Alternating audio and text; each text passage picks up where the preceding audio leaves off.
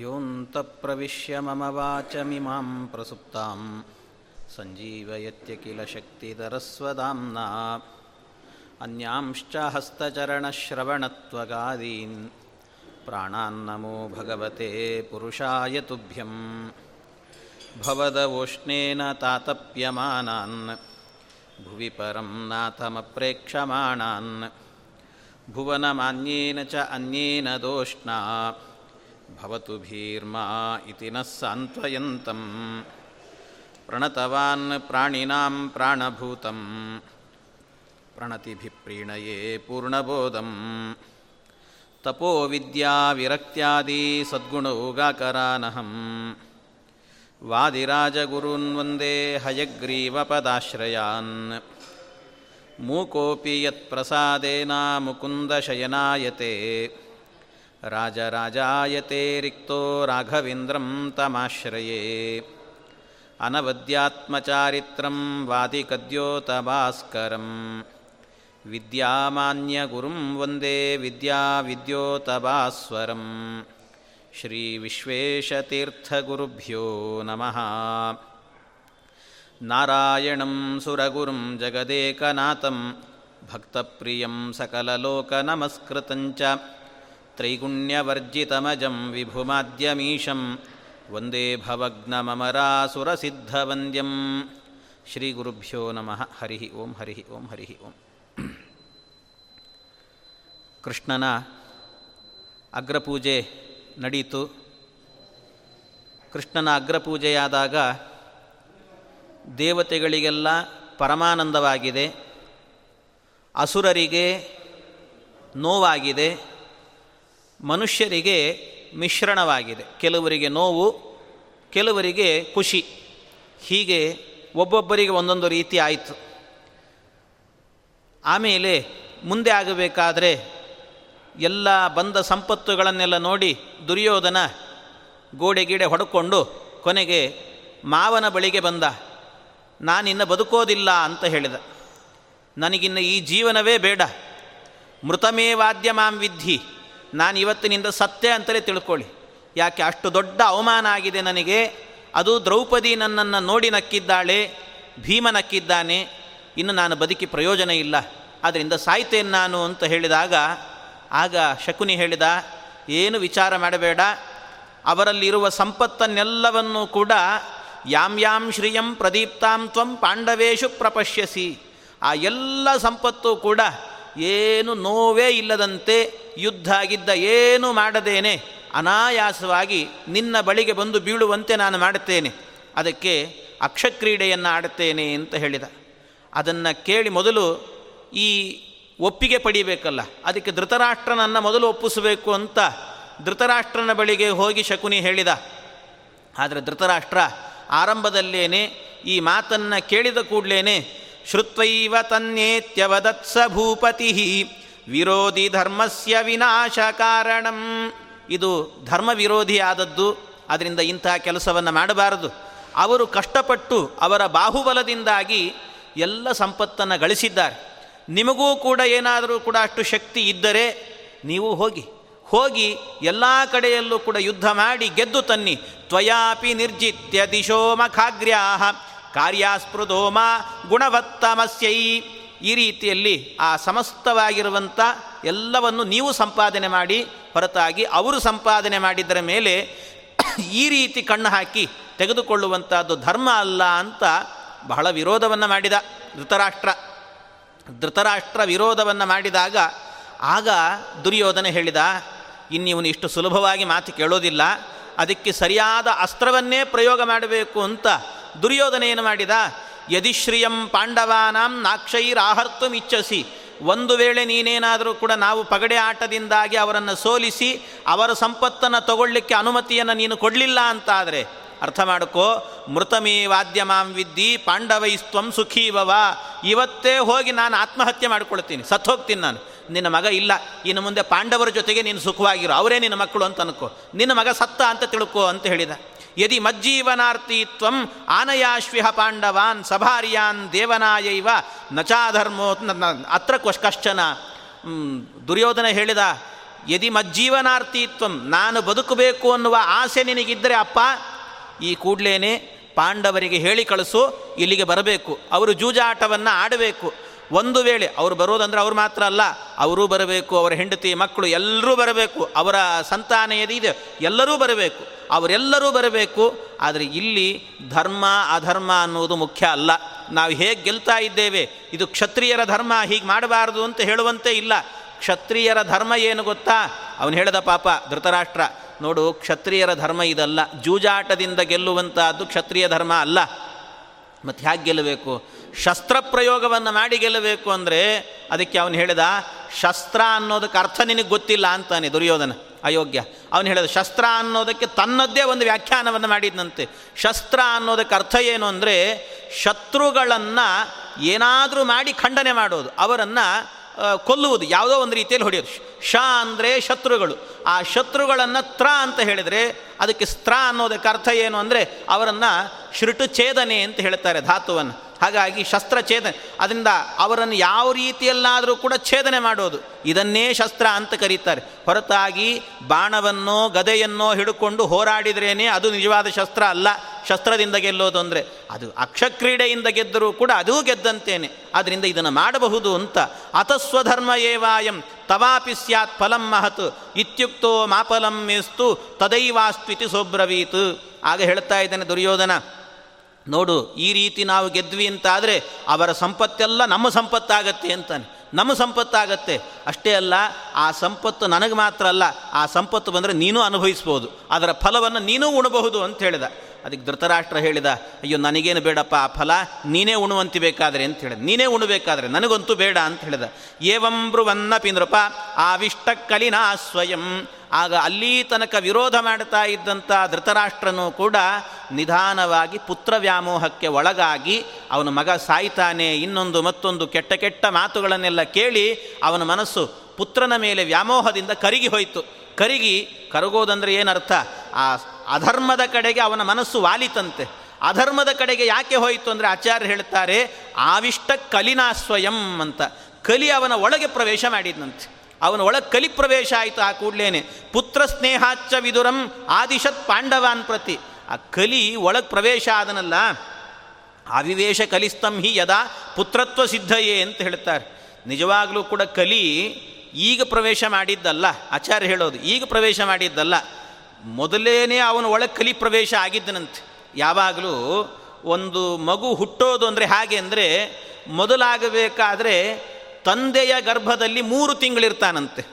ತಂದೆಯ ಗರ್ಭದಲ್ಲಿ 3 ತಿಂಗಳಿದ್ದು ಆಮೇಲೆ ತಾಯಿಯ ಗರ್ಭಕ್ಕೆ ಪ್ರವೇಶ ಮಾಡ್ತಾನೆ. ಆಗ 9 ತಿಂಗಳಲ್ಲಿರ್ತಾನೆ, ಅಂದರೆ ಟೋಟಲ್ 1 ವರ್ಷ ಅಂತ ಅರ್ಥ. ಗರ್ಭದಲ್ಲಿ ವಾಸ ಮಾಡೋದೇ 1 ವರ್ಷ. ಹಾಗೆ 1 ವರ್ಷ ಆದ ನಂತರ ಆಮೇಲೆ ಹುಟ್ಟೋದಂತೆ. ಹಾಗೆ ದುರ್ಯೋಧನನೂ ಕೂಡ ಮೊದಲು ಧೃತರಾಷ್ಟ್ರನ ಒಳಗೆ ಇದ್ದ. ದುರ್ಯೋಧನ ಅಂದರೆ ಬೇರೆ ಯಾರೂ ಅಲ್ಲ, ಸಾಕ್ಷಾತ್ ಕಲಿ ಸ್ವರೂಪ ಅವನು. ಹಾಗಾಗಿ ಅಂಥ ಕಲಿ ಅಲ್ಲಿ 3 ತಿಂಗಳು ವಾಸ ಮಾಡೇ ಇದ್ದ ಮೊದಲು. ಹಾಗೆ ಅದರಿಂದ ಮೊದಲೇ ಹುಟ್ಟುವಾಗಲೇ ಅಲ್ಲಿದ್ದ ಕಲಿ, ಆಮೇಲೆ ಸ್ವಲ್ಪ ಗಾಂಧಾರಿಗೆ ಟ್ರಾನ್ಸ್ಫರ್ ಆಗಿದ್ದ. ಆಮೇಲೆ ಈಗಾಗಬೇಕಾದ್ರೆ ಮತ್ತೆ ಅದೇ ಕಲಿ ಸ್ವಲ್ಪ ಒಂದು ಅಂಶ ಇರುತ್ತಲ್ಲ, ಆ ಅಂಶ ಈಗ ಸ್ಫೋಟ ಆಗ್ತಾ ಇದೆ ಅಂತ ಅವನಲ್ಲಿ. ಹಾಗಾಗಿ ಆವಿವೇಶ ಕಲಿಸ್ತಂ ಹಿ ಯದಾ ಪುತ್ರತ್ವ ಸಿದ್ಧಯೇ ಅಂಶೇನ ತತ ಆರಭ್ಯ ನೈವಾಸ್ಮಾತ್ ಅಪಜಗ್ಮಿವಾನ್ ಅಂತ. ಆದ್ದರಿಂದ ಏನಾದರೂ ಮಾಡಿ ಅವರನ್ನು ಸೋಲಿಸಬೇಕು ಅಂತ, ಈ ಅಕ್ಷಕ್ರೀಡೆಯಲ್ಲೇ ಸೋಲಿಸಬೇಕು ಅಂತ ಅವನಿಗೂ ಅನ್ನಿಸಿಬಿಡ್ತು. ವಿದುರನನ್ನು ಕರೆಸಿದ್ನಂತೆ. ವಿದುರನನ್ನು ಕರೆಸಿ ಹೇಳಿದ, ನೋಡು ನನ್ನ ಮಕ್ಕಳು ಹೀಗೆ ಆಟ ಆಡಬೇಕು ಅಂತ ಇಚ್ಛೆಪಟ್ಟಿದ್ದಾರೆ, ಅದು ಜೂಜಾಡಬೇಕು ಅಂತ ಅಂದ್ಕೊಂಡಿದ್ದಾರೆ, ಅದಕ್ಕೆ ಪಾಂಡವರನ್ನೆಲ್ಲ ಹೋಗಿ ಕರ್ಕೊಂಡು ಬರಬೇಕು. ಯಾವತ್ಪುರಂ ಪರಿತ್ಯಜ್ಯ ವನಮೇವ ವಿವೇಶಃ ತದಂತರ ತತಸ್ತಸ್ಯ ಪಾಪಯುಕ್ತಂ ಮನೋಭವತು ಅಂತ. ಆದ್ದರಿಂದ ಹಸ್ತಿನಾವತಿಗೆ ಹೋಗಿ ಈ ಕೂಡಲೇ ಆ ಹಸ್ತಿನಾವತಿ ಕರ್ಕೊಂಡು ಬರಬೇಕು ಅಂತ, ಅವರನ್ನೆಲ್ಲರನ್ನು ಪಾಂಡವರನ್ನೆಲ್ಲ ಕರ್ಕೊಂಡು ಬರಬೇಕು ಅಂತ ಹೇಳಿದಾಗ ಮೊದಲಿಗೆ ಅದನ್ನು ತಡೆದದ್ದೇನೆ ವಿದುರ ಅಂತ. ಜೂಜಾಟವನ್ನು ಆಡ್ತೇನೆ ಅಂತ ಹೇಳಿದ ಕೂಡಲೇ ವಿದುರ ಮೊಟ್ಟ ಮೊದಲಿಗೆ ತಡೆದ ಅದನ್ನು. ನ್ಯವಾರ ಯತ್ತಂ ವಿದುರೋ ಮಹತ್ತೆ ಪಾಪಂ ಕುಲಸ್ಯಾಪಿ ವಿನಾಶಕೋಯಂ ಸಮುದ್ಯಮೋ ನಾತ್ರ ವಿಚಾರ್ಯಮಸ್ತಿ ಕೃತಾನ ತಸ್ಮಾದ ಯಶಶ್ಚತೆ ಸ್ಯಾತ್. ವಿದುರ ಹೇಳ್ತಾನೆ, ಇದು ಜೂಜಾಟ ಆಡೋದು ಅನ್ನೋದಿದೆಯಲ್ಲ, ಜೂಜಾಟವನ್ನು ಆಡೋದು ಅಂದರೆ ಕುಲನಾಶ ಆಗುವಂಥದ್ದು ಅಂತ ಅರ್ಥ. ಯಾರಾದರೂ ಒಬ್ಬರು ಮನೆಯಲ್ಲಿ ಜೂಜಾಟವನ್ನು ಆಡೋರು ಇದ್ದರು ಅಂತಾದರೆ ಅವರಿಂದಾಗಿ ಹೆಂಡತಿ ಉಪವಾಸ ಬೀಳ್ತಾಳೆ, ಮಕ್ಕಳು ಉಪವಾಸ ಬೀಳ್ತಾರೆ, ಮರಿಮಕ್ಕಳು ಉಪವಾಸ ಬೀಳ್ತಾರೆ, ಎಲ್ಲರೂ ಉಪವಾಸ ಬೀಳಬೇಕಾಗತ್ತೆ. ಒಬ್ಬರಿಂದಾಗಿ ಇಡೀ ಕುಟುಂಬ ಎನ್ನುವಂಥದ್ದು ಹಾಳಾಗತ್ತೆ, ಅದೆಲ್ಲವೂ ಕೂಡ ಬೀದಿಗೆ ಬರುತ್ತೆ, ಅಂಥ ಸ್ಥಿತಿ ಬರುತ್ತೆ. ಆದ್ದರಿಂದ ಪಾಪಂ ಕುಲಸ್ಯಾಪಿ ವಿನಾಶಕೋಯಂ, ಇದು ಒಬ್ಬ ಇದ್ದರೆ ಸಾಕು ಇಡೀ ಕುಲವೇ ನಾಶ ಆಗ್ತದಂತೆ ಜೂಜಾಟ ಅನ್ನುವಂಥ ಒಂದು ಚಟ ಇದ್ದರೆ. ಅದರಿಂದ ಅಂಥದ್ದಕ್ಕೆ ಒಳಗಾಗಬಾರ್ದು, ಬೇಡ ಈ ಕೆಲಸವನ್ನು ಮಾಡಬೇಡ, ಬಿಟ್ಟುಬಿಡು ಇಲ್ಲಿಗೆ ಅಂತ ಹೇಳಿದ. ಆ ಕೂಡಲೇ ಧೃತರಾಷ್ಟ್ರ ಪುತ್ರವ್ಯಾಮೋಹ ಅವನಿಗೆ, ಪುತ್ರವ್ಯಾಮೋಹದಿಂದ ಹೇಳ್ತಾ ಇದ್ದಾನೆ, ನೋಡು ವಿದುರ, ನಾವೀಗ ಮಾಡ್ತಾ ಇರುವಂಥದ್ದು ಏನು ಜೂಜಾಟ ಅಂದ ಕೂಡಲೇ ಅವರನ್ನು ಸೋಲಿಸಿ ಅವರಿಗೆ ಹಿಂಸೆ ಕೊಡ್ತೇವೆ ಅಂತಲ್ಲ. ಈ ಜೂಜಾಟವನ್ನು ಆಡುವಾಗಲೂ ಏನು ಅಧರ್ಮ ಏನು ನಡೆಯೋದಿಲ್ಲ. ಯಾಕೆಂದರೆ ಈ ಜೂಜಾಟ ನಡೆಯುವಾಗ ನಾನು ಇರ್ತೇನೆ, ದ್ರೋಣಾಚಾರ್ಯ ಇರ್ತಾರೆ, ಭೀಷ್ಮಾಚಾರ್ಯ ಇರ್ತಾರೆ, ನೀನಿರ್ತೀಯ. ಏನಾದರೂ ಅಧರ್ಮ ನಡೆದರೆ ಅದನ್ನು ತಡಿಲಿಕ್ಕೆ ನಾವೆಲ್ಲ ಇದ್ದೇವೆ. ನಾವೆಲ್ಲ ಇರುವಾಗ ಯಾಕೆ ಹೆದರ್ತಾ ಇದ್ದೀನಿ ನೀನು? ಏನು ಹೆದರಬೇಕಾಗಿಲ್ಲ. ಆದ್ದರಿಂದ ಅವರನ್ನೆಲ್ಲರನ್ನು ಕರೆಸು, ನಾವು ನೋಡಿಕೊಳ್ಳೋಣ ಅಂತ. ಇತಿಬ್ರುವಾಣಂ ಕಲಹೋತ್ರ ನ ಸ್ಯಾತ್ ನಿವಾರಯಾಮೋ ವಯಮೇವ ಯಸ್ಮಾತ್ ದ್ರಷ್ಟುಂ ಸುತಾನ್ ಕ್ರೀಡತ ಏಕ ಸಂಸ್ಥಾನ್ ಇಚ್ಛಾಮಿ ಪಾರ್ಥಾಂಶ್ಚ ಸುಯೋಧನಾದೀನ್. ಇದು ಇನ್ನೂ ಚೆನ್ನಾಗಿರುತ್ತೆ ಅಂತ ಅನಿಸುತ್ತೆ ಅಂತ ನಾನು. ಏನು ಅಂದರೆ, ದುರ್ಯೋಧನಾದಿಗಳು ಅಂದರೆ ನನ್ನ ಮಕ್ಕಳು, ಪಾಂಡುರಾಜನ ಮಕ್ಕಳು ಪಾಂಡವರು, ಇವರೆಲ್ಲರೂ ಒಟ್ಟಿಗೆ ಸೇರಿ ಅವರೆಲ್ಲರೂ ಕೂಡ ಈ ಜೂಜಾಟವನ್ನು ಆಡ್ತಾ ಇದ್ದರೆ ಅದು ನೋಡಲಿಕ್ಕೆ ಎರಡು ಕಣ್ಣು ಸಾಕಾಗಲ್ಲ ಅಂತಾನೆ. ಮೊದಲೇ ಕಣ್ಣಿಲ್ಲ, ಕುರುಡ, ಅವನು ಹೇಳ್ತಾ ಇದ್ದಾನೆ ಅಂತ ಎರಡು ಕಣ್ಣು ಸಾಕಾಗಲ್ಲ ಅಂದ. ವಿದುರ ಹೇಳ್ದ, ಮೊದಲೇ ನಿನಗೆ ಕಣ್ಣಿಲ್ಲೋ ಅಯೋಗ್ಯ, ಇನ್ನೇನು ನೋಡ್ತೀನಿ ನೀನು ಅಂದ. ಅಲ್ಲ ಪರವಾಗಿಲ್ಲ, ನೀನು ನೋಡ್ತೀಯಲ್ಲ, ನೋಡಿದ್ದೀನೆಲ್ಲ ನನಗೆ ಹೇಳುವಂತಿ ಅಂದ. ಅದೊಂದು ಆನಂದ ನನಗೆ ಅಂತ ಹೇಳ್ತಾನೆ. ನೀನು ನೋಡಿ ನನಗೆ ಹೇಳುವಂತಿ, ಆ ಆನಂದವನ್ನು ಪಡ್ತೇನೆ, ಅದೆಲ್ಲ ಎಷ್ಟು ಚೆನ್ನಾಗಿರುತ್ತೆ ಅಂತ ಹೇಳಿದ. ಇಷ್ಟು ಹೇಳುವಾಗ ಈ ಗಲಾಟೆಯೆಲ್ಲ ಇಲ್ಲಿ ನಡೀತಾ ಇದ್ದರೆ, ಆ ಕಡೆಯಿಂದ ಕೃಷ್ಣ ಆಗಬೇಕಾದ್ರೆ ಎಂಥ ಚತುರ ಅಂದರೆ ಕೃಷ್ಣ ಪರಮಾತ್ಮ. ಇದು ಈ ಜೂಜಾಟದ ಪ್ರಸಂಗ ಎನ್ನುವಂತಹದ್ದು ಅವನು ಇದ್ದಾಗ ನಡೀತು ಅಂದರೆ, ಕೃಷ್ಣ ಇದ್ದು ಇದನ್ನು ತಡಿಲಿಲ್ಲ ಅಂತ ಅಪವಾದ ಬರುತ್ತೆ. ಅದೇ ಕೃಷ್ಣ ಏನು ಮಾಡಿದ, ಬೇಕು ಅಂತಲೇನೆ ಅದೇ ಪ್ರಸಂಗದಲ್ಲಿ ಸಾಲ್ವನ ಜೊತೆಗೆ ಯುದ್ಧ ಮಾಡಲಿಕ್ಕೆ ಹೋಗ್ತೇನೆ ಅಂತ. ಯಾಕೆಂದರೆ ದ್ವಾರಕಾ ಪಟ್ಟಣದ ಮೇಲೆ ಅತಿಕ್ರಮಣ ಮಾಡಿಕೊಂಡು ಸಾಲ್ವ ಬಂದಿದ್ದನಂತೆ. ಸಾಲ್ವ ಅಂದರೆ ಯಾರು ಅಂದರೆ, ಅವನು ಜರಾಸಂಧನ ಶಿಷ್ಯ ಅವನು, ಮತ್ತು ಶಿಶುಪಾಲನ ಆಪ್ತ ಸ್ನೇಹಿತ ಸಾಲ್ವ. ಹಾಗಾಗಿ ಆ ಸಾಲ್ವ ನನ್ನ ಗುರುವನ್ನು ಜರಾಸಂಧನನ್ನು ಕೃಷ್ಣ ಕೊಂದಿದ್ದಾನೆ, ನನ್ನ ಸ್ನೇಹಿತನನ್ನು ಕೊಂದಿದ್ದಾನೆ ಅಂತ ಅದಕ್ಕೆ ಅವನ ಮೇಲೆ ಸಿಟ್ಟು ತೀರಿಸ್ಕೊಳ್ಬೇಕು ಅಂತ, ಅವರ ಮೇಲೆ ಯಾದವರ ಮೇಲೆ ಯುದ್ಧ ಮಾಡಬೇಕು ಅಂತ ಬಂದರೆ, ಅದಕ್ಕೆ ಕೃಷ್ಣ ಪರಮಾತ್ಮ ಯಾದವರ ರಕ್ಷಣೆಗೋಸ್ಕರ ಹೋಗ್ತೇನೆ ಅಂತ ಹೊರಟು ಬಿಟ್ಟನಂತೆ. ಅವನು ಹೊರಟ, ಅಲ್ಲಿಂದ ಹೋಗೇ ಬಿಟ್ಟ. ಹೋದ ನಂತರ ಅದೇನು ದ್ವಾರಕಾಪಟ್ಟಣದಲ್ಲಿದ್ದನೇ ಅಲ್ಲೂ ಇರಲಿಲ್ಲಂತೆ, ಎಲ್ಲೋ ಸಮುದ್ರ ತೀರಕ್ಕೆ ಹೋಗಿದ್ನಂತೆ. ಅವನು ದ್ವಾರಕಾಪಟ್ಟಣ ತನಕ ಬರೋದಕ್ಕೆ ಬಿಟ್ಟಿರಲಿಲ್ಲ, ದ್ವಾರಕಾಪಟ್ಟಣದಲ್ಲೂ ಇರಲಿಲ್ಲ. ಕೃಷ್ಣ ಹೇಳ್ತಾನೆ, ಮುಂದೆ ಅದನ್ನೇ ಹೇಳ್ತಾನೆ, ಯಾಕೋ ಕೃಷ್ಣ ಜೂಜಾಡುವ ಪ್ರಸಂಗದಲ್ಲಿ ನೀನು ಇದ್ದು ಬಿಟ್ಟಿದ್ರೆ ಇದೆಲ್ಲ ನಡೀತಾನೆ ಇರಲಿಲ್ಲಲ್ಲ ಅಂದರೆ, ಅಯ್ಯೋ ನಾನು ಮಿಸ್ ಆಗಿಬಿಟ್ಟೆ ನೋಡು, ನಾನಿದ್ರೆ ಇದಾಗ್ತಾ ಇರಲಿಲ್ಲ ಅಂತ ಅವನೇ ಅಂತಾನೆ. ಮತ್ತೆ ನಾನಿದ್ರೆ ಇದಾಗ್ತಾ ಇರಲಿಲ್ಲ, ಆಕಸ್ಮಿಕವಾಗಿ ಸಾಲ್ವ ಬಂದುಬಿಟ್ಟ, ಅವನ ಮೇಲೆ ಯುದ್ಧ ಮಾಡಬೇಕು ಅಂತ ಹೋಗ್ಬಿಟ್ಟೆ, ನಾನು ಏನು ಮಾಡಲಿ, ಈ ಪ್ರಸಂಗ ಅನಿವಾರ್ಯವಾಗಿ ಒದಗಿ ಬಂತು, ನಾನಿದ್ರೆ ಹೀಗಾಗ್ತಾ ಇರಲಿಲ್ಲ. ಕೆಲವರು ಹಾಗೆ ಮಾಡ್ತಿರ್ತಾರೆ, ಏನು ಅವರೇ ಏನಾದರೂ ಒಂದು ರಾಜ್ಯದ CM ಆಗಿಬಿಟ್ಟಿದ್ರೆ ಏನೋ ಮಾಡಿಬಿಡ್ತಿದ್ರು ಅನ್ನೋ ಹಾಗೆ, ನಾನೇನಾದರೂ ಆಗಿದ್ರೆ ಹೀಗೆ ಮಾಡ್ತಿದ್ದೆ ನೋಡು ಅಂತ ಹೇಳ್ತಿರ್ತಾರೆ. ಹಾಗೆ ಕೃಷ್ಣನೂ ಕೂಡ ಬೇಕು ಅಂತ ಚತುರತೆಯಿಂದ ಇದನ್ನು ತಪ್ಪಿಸಿಕೊಂಡ ಭಗವಂತ. ತಪ್ಪಿಸಿಕೊಂಡು ಮುಂದೆ, ಯಾಕೆಂದರೆ ಇದು ನಡೀಬೇಕು, 18 ದಿನದ ಯುದ್ಧ ನಡೀಬೇಕು ಅನ್ನೋದು ಕೃಷ್ಣನ ಸಂಕಲ್ಪ. ಹಾಗಾಗಿ ಆ ಸಂಕಲ್ಪಕ್ಕೋಸ್ಕರವಾಗಿ ಪರಮಾತ್ಮ ಅಲ್ಲಿರಲಿಲ್ಲ, ಹೊರಟೋಗ್ಬಿಟ್ಟ. ಹೊರಟೋದ, ಆಮೇಲೆ ಅವನ ಜೊತೆಗೆ ಯುದ್ಧವನ್ನು, ಇದರಲ್ಲಿ ಇಷ್ಟೇ ಅಲ್ಲ, ಕೃಷ್ಣ ನಾನು ಹೋಗಿದ್ದೆ ಅಲ್ಲಿ ಇರಲಿಲ್ಲ ಅಂತ ಹೇಳ್ತಾನಲ್ಲ, ಅಲ್ಲಿ ಇರಲಿಲ್ಲ ಅಂತ ಹೇಳಿದರೆ ಅದರ ಅಭಿಪ್ರಾಯ ಏನಂದರೆ, ಎಲ್ಲದಕ್ಕೂ ಕೂಡ ಒಂದು ಇಡೀ ಮಹಾಭಾರತ ಎನ್ನುವಂಥದ್ದೇ ಏವಂ ಅಧ್ಯಾತ್ಮನಿಷ್ಠಂ ಹಿ ಅಂತ ಹೇಳ್ತಾರೆ. ಇದು ಅಧ್ಯಾತ್ಮ ಪರವಾಗಿ ನೋಡಬೇಕು ಅಂತ. ಕೃಷ್ಣ ಅವನು ಹೇಳೋದೇನು ಅಂದರೆ, ನಾನು ಅಲ್ಲಿರಲಿಲ್ಲ ಅಂತ ಹೇಳ್ತಾನೆ. ನಾನು ಅಲ್ಲಿರಲಿಲ್ಲ ಅಷ್ಟೇ ಅಲ್ಲ, ದ್ವಾರಕಾ ಪಟ್ಟಣದಲ್ಲಿದ್ದರಾದರೂ ಕೂಡ ಹತ್ತಿರದಲ್ಲಿ ಒಂದು ಫೋನ್ ಮಾಡಿದರೂ ಬಂದುಬಿಡ್ತಿದ್ದೆ, ಆದರೆ ಹತ್ತಿರದಲ್ಲೂ ಇರಲಿಲ್ಲ ನಾನು ಅಂತ ಹೇಳ್ತಾನೆ. ದ್ವಾರಕಾ ಪಟ್ಟಣದಲ್ಲೂ ಇರಲಿಲ್ಲ, ಅಲ್ಲೂ ಇರಲಿಲ್ಲ. ಏನಾದರೂ ಅಭಿಪ್ರಾಯ ಅಂದರೆ, ಅಲ್ಲಿ ಇರಲಿಲ್ಲ ಅಂದರೆ, ಜೂಜಾಡುವ ಪ್ರಸಂಗದಲ್ಲಿ ನಾನು ಅಲ್ಲಿರಲಿಲ್ಲ ಅಂದರೆ ಅದರ ಅರ್ಥ ಧರ್ಮರಾಜನ ಹೃದಯದಲ್ಲಿ ಇರಲಿಲ್ಲ ಅಂತ ಅರ್ಥ. ದ್ವಾರಕಾ ಪಟ್ಟಣದಲ್ಲಿ ಇಲ್ಲ ಅಂತ ಹೇಳಿದರೆ, ಕೆಲವರಲ್ಲೆಲ್ಲ ಕಡೆಯಲ್ಲೂ ದ್ವಾರಕಾ ಅಂದರೆ ದ್ವಾರ ಅಂದರೆ 9 ದ್ವಾರಗಳು ಮನುಷ್ಯನಿಗೆ, ಆ ದ್ವಾರಗಳ ಒಳಗೆ ಅನೇಕರಲ್ಲಿ ಕಲಿಪ್ರವೇಶ ಆಗಿದ್ದ. ನಾನು ಇರಲಿಲ್ಲ ಅಂತ ಕೃಷ್ಣ ಹೇಳುವ ಅಭಿಪ್ರಾಯ, ದ್ವಾರಕೆಯಲ್ಲಿ ನಾನು ಇರಲಿಲ್ಲ ಅಂತಾನೆ. ಆದ್ದರಿಂದ ಇವರೆಲ್ಲರೂ ಈ ಜೂಜಾಟಕ್ಕೆ ಕೂತಿದ್ದಾರೆ ಅಂತ ಭಗವಂತ ಹೇಳುವ ಮಾತು. ಹೀಗೆ ಏವಂ ಅಧ್ಯಾತ್ಮನಿಷ್ಠಂ ಹಿ ಅಂತ, ಹೀಗೆ ಅಧ್ಯಾತ್ಮ ಪರವಾಗಿ ನೋಡಬೇಕು ಅನ್ನೋ ಅಭಿಪ್ರಾಯದಲ್ಲಿ ಕೃಷ್ಣ ಹೇಳ್ತಾನೆ. ಹೀಗೆ ಹೋದಂಥ ಪರಮಾತ್ಮ ಆ ಕಡೆ ಹೋದ. ಆಮೇಲೆ ಈ ಕಡೆ ಇವರನ್ನೆಲ್ಲ ಕರೆಸಬೇಕು ಅಂತ ಹೇಳಿದಾಗ ಏನು ಮಾಡೋದು, ಎಷ್ಟು ಹೇಳಿದರೂ ಕೂಡ ವಿದುರ ಹೇಳಿದರೆ ಅದನ್ನು ಧೃತರಾಷ್ಟ್ರ ಒಪ್ಪಲಿಲ್ಲ. ಅವನು ಒಪ್ಪದೇ ಇದ್ದಾಗ ಆಯಿತು ಅಂತ ವಿದುರ ಆ ಧರ್ಮರಾಜನ ಬಳಿಗೆ ಹೋಗಿ ವಿದುರಸ್ತು ತಥೋ ಗತ್ವಾ ಧರ್ಮರಾಜ ಮತಾಕ್ವಯತ್ ಭ್ರಾತೃಭಿರ್ವಾರ್ಯಮಾಣೋಪಿ ಕೃಷ್ಣಯಾಚ ಸ ಧರ್ಮರಾಟ್. ವಿದುರಸ್ತು ತಥೋ ಗತ್ವ, ವಿದುರ ಹೋಗಿ ಹೇಳಿದ, ಹೀಗೆ ನಿನ್ನ ದೊಡ್ಡಪ್ಪ ಅವರ ಮಕ್ಕಳ ಜೊತೆಗೆಲ್ಲರ ಜೊತೆಗೂ ಕೂಡ ಯುದ್ಧ ಮಾಡಬೇಕು, ಆ ಅಕ್ಷಕ್ರೀಡೆಯನ್ನಾಡಬೇಕು ಅಂತ ಕರೀತಾ ಇದ್ದಾನೆ, ಅದಕ್ಕೋಸ್ಕರ ಬರಬೇಕು ನೀನು ಅಂತ ಹೇಳಿದಾಗ ಎಲ್ಲರೂ ಅವನ ಸಹೋದರರೆಲ್ಲ ತಡೀತಾರೆ. ಭೀಮಸೇನ ದೇವರು, ಅರ್ಜುನ, ದ್ರೌಪದಿ ದೇವಿ ಎಲ್ಲರೂ ತಡೆದ್ರು. ಇಂಥ ಕೆಲಸವನ್ನು ಮಾಡಬಾರದು, ನಾವು ಕ್ಷತ್ರಿಯರು, ನಮ್ಮ ಧರ್ಮ ಅಲ್ಲ ಇದು ಜೂಜಾಟವನ್ನಾಡುವಂಥದ್ದು, ಬೇಡ ಬೇಡ ಅಂತ ತಡೆದ್ರು.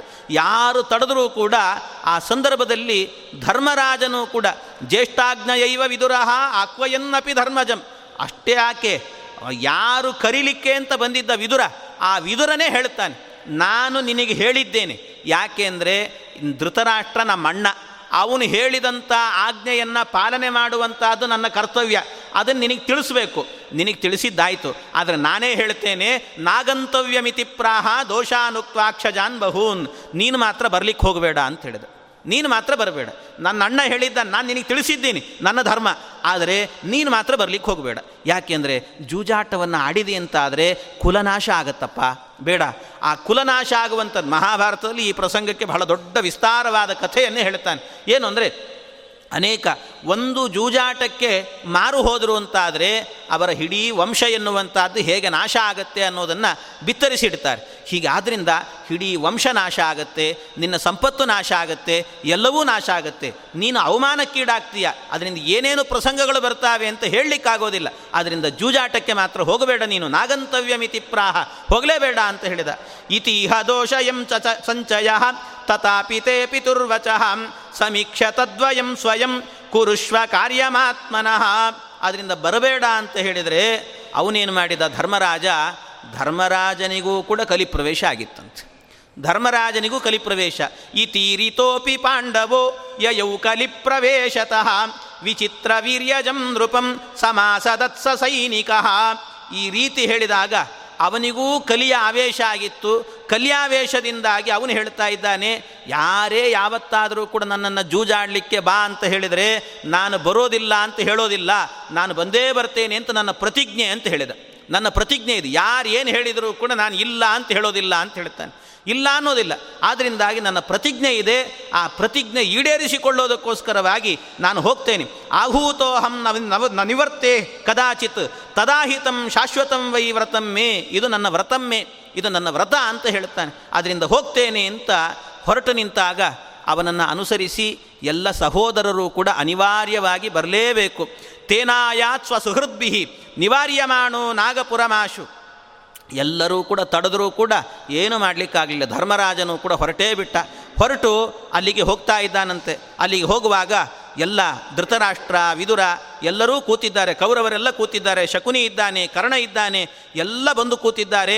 ವೈಚಿತ್ರ ವೀರ್ಯ ನೃಪತಿರ್ ವಿದುರಾನ್ವಿತೋಸ್ಯ ಗಾಂಧಾರ ರಾಜ ಸಹಿತಾ ತನಯಾಸ್ಸ ಕರ್ಣಾ, ಎಲ್ಲ ಕೂತಿದ್ದಾರೆ. ಆ ಕೂತಿರುವಂಥ ಆ ಸಭಾ ಮಂಟಪಕ್ಕೆ ಹೋಗ್ತಾ ಇದ್ದಾನೆ. ಇದು ಸಭೆಯೇ ಅಲ್ಲ ಅಂತ ಹೇಳ್ತಾಳೆ ಮುಂದೆ ದ್ರೌಪದಿ ದೇವಿ, ಇದು ಸಭೆಯೇ ಅಲ್ಲ ಅಂತ, ಯಾಕೆಂದರೆ ಇಲ್ಲಿ ಯಾರೂ ಸಭ್ಯರೇ ಇಲ್ಲ, ಆದ್ದರಿಂದ ಇದು ಸಭೆ ಅಲ್ಲ ಅಂತ ಹೇಳ್ತಾಳೆ, ಅದು ಮುಂದೆ ಬರುತ್ತೆ ಪ್ರಸಂಗ. ಅಂತೂ ಅಲ್ಲಿ ಹೋದಾಗ ಅಲ್ಲಿ ಇದ್ದಂಥವರು ಯಾರ್ಯಾರು ಇದ್ರೋ ಎಲ್ಲರಲ್ಲೂ ಕೂಡ ಕಲಿಪ್ರವೇಶ ಆಗಿತ್ತು ಅಂತ ಹೇಳ್ತಾರೆ ಆಚಾರ್ಯ. ಹೇಳುವಾಗ ಎಷ್ಟು ಸುಂದರವಾಗಿ ಹೇಳಿದ್ದಾರೆ ಅಂದರೆ, ಎಲ್ಲರಲ್ಲೂ ಕಲಿಪ್ರವೇಶ ಆಗಿತ್ತಂತೆ, ಆದರೆ ಕೆಲವರಲ್ಲಿ ಮಾತ್ರ ಇಲ್ಲ ಅಂತ ಹೇಳ್ತಾರೆ ಆಚಾರ್ಯ. ಎಷ್ಟು ನಿರ್ಣಯವನ್ನು ಕೊಡ್ತಾರೆ. ಸರ್ವಾಂಶ್ಚ ತತ್ರ ಕಲಿರಾವಿಷದೇವ ಭೀಮ ಪೂರ್ವಾನ್ವಿನೈವ ಚತುರಸ್ಸಪೃತಾಂ ಚ ಕೃಷ್ಣಾಂ ಕ್ಷತಾರಮೇವ ಚ ತತೋ ನಹಿ ಭೀಷ್ಮ ಮುಖ್ಯೈಃ ತೇವಾರಿತಾಃ ಕುಲವಿನಾಶನ ಕರ್ಮವೃತ್ತಾಃ. ಅಲ್ಲಿ ಇದ್ದಂತಹ ಭೀಮಸೇನ ದೇವರಲ್ಲಾಗುವಾಗ ಕಲಿಪ್ರವೇಶ ಇರಲಿಲ್ಲ.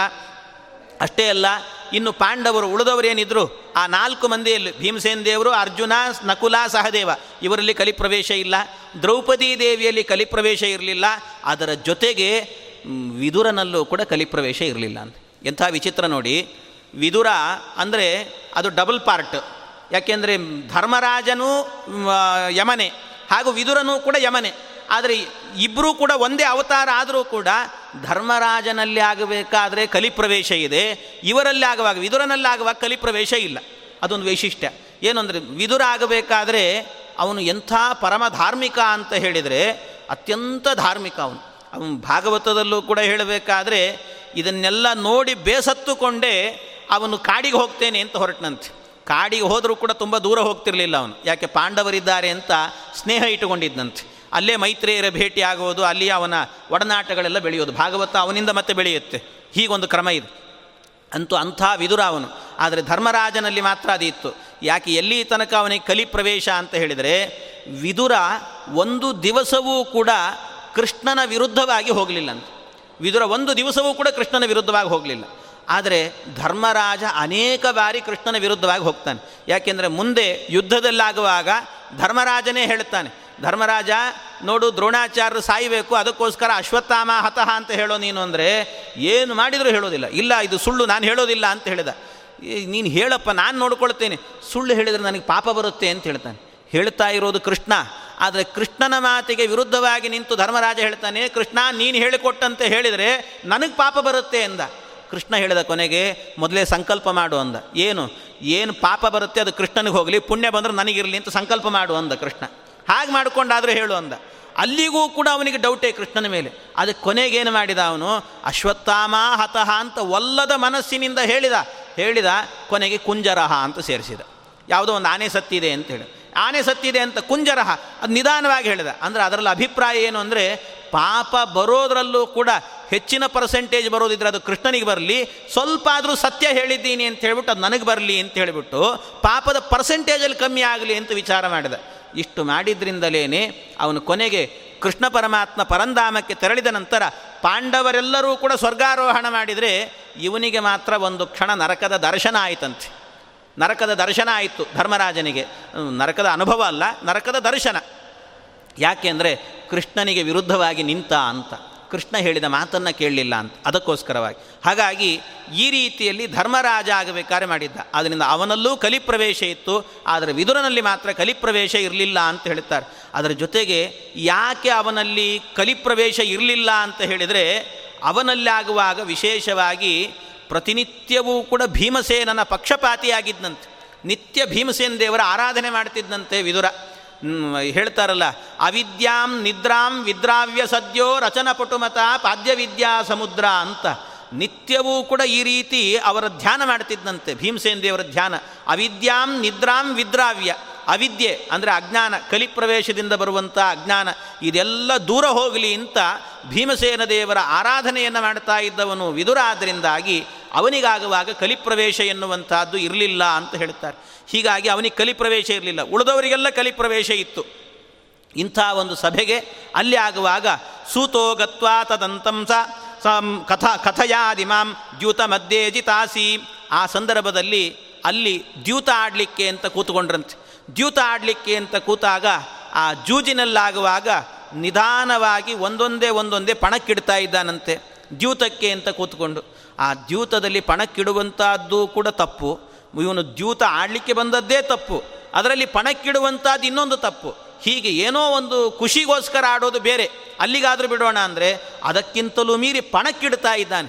ಏನೆಲ್ಲ ಪಣಕ್ಕಿಟ್ಟ ಅಂತ ಹೇಳಿದರೆ ಅದನ್ನು ಹೇಳ್ತಾರೆ. ತಸ್ಮಿಂಜಿತೇತ ಸಹದೇವ ಮತಾರ್ಜುನಂಚ ಭೀಮಂಚ ಸೋಮಕ ಸುತಾಂ ಸ್ವಮಪಿ ಕ್ರಮೇಣ. ತಸ್ಮಿಂಜಿತೇತ ಸಹದೇವಂ ಅತಾರ್ಜುನಂಚ. ಸಹದೇವನನ್ನು ಮೊದಲು ಪಣಕ್ಕಿಟ್ಟನಂತೆ, ಆಮೇಲೆ ಅರ್ಜುನನನ್ನು ಪಣಕ್ಕಿಟ್ಟ, ನಕುಲನನ್ನು ಪಣಕ್ಕಿಟ್ಟ, ಆಮೇಲೆ ಭೀಮಸೇನ ದೇವರನ್ನೂ ಪಣಕ್ಕಿಟ್ಟನಂತೆ. ಅಷ್ಟ್ಯಾಕೆ ಅಂತ ಕೊನೆಗೆ ದ್ರೌಪದಿ ದೇವಿಯನ್ನು ಕೂಡ ಪಣಕ್ಕಿಟ್ಟ. ಎಲ್ಲರನ್ನೂ ಕೂಡ ಸೋಲ್ತಾ ಇದ್ದಾನೆ. ಅದಕ್ಕಿಂತ ಮೊದಲೇ ತನ್ನ ಸಂಪತ್ತನ್ನೆಲ್ಲ ಪಣಕ್ಕಿಟ್ಟು ಸೋತಿದ್ದಾನಂತೆ. ಆ ಪಣಕ್ಕಿಟ್ಟು ಸೋಲುವಾಗ ಅದರಲ್ಲಿ ವೈಶಿಷ್ಟ್ಯ ಏನು ಅಂದರೆ, ಒಂದು ಆ ಶಕುನಿ ಪಗಡೆ ಆಟವನ್ನು ಆಡುವಾಗ ಏನು ಪಗಡೆಯನ್ನು ಯೂಸ್ ಮಾಡ್ತಾ ಇದ್ದ, ಆ ಪಗಡೆ ಏನು ಅಂದರೆ ಯಾರೋ ಒಬ್ಬ ದೈತ್ಯನ ಮೂಳೆಯಿಂದ ರಚನೆ ಮಾಡಿರುವಂಥ ಪಗಡೆ ಅಂತ. ಅದು ಅವನು ಹೇಳಿದಂತೆ ಕೇಳುವಂಥ ಒಂದು ಪಗಡೆ, ವಿಶಿಷ್ಟವಾಗಿರುವಂಥದ್ದು. ಆ ದೈತ್ಯನ ವಿಶೇಷವಾದ ಆವೇಶ ಬೇರೆ ಇತ್ತು ಅದರಲ್ಲಿ. ಹಾಗಾಗಿ ಇವನು ಹೇಳಿದಂತೆ ಅದು ಬೀಳ್ತಾ ಇತ್ತಂತೆ.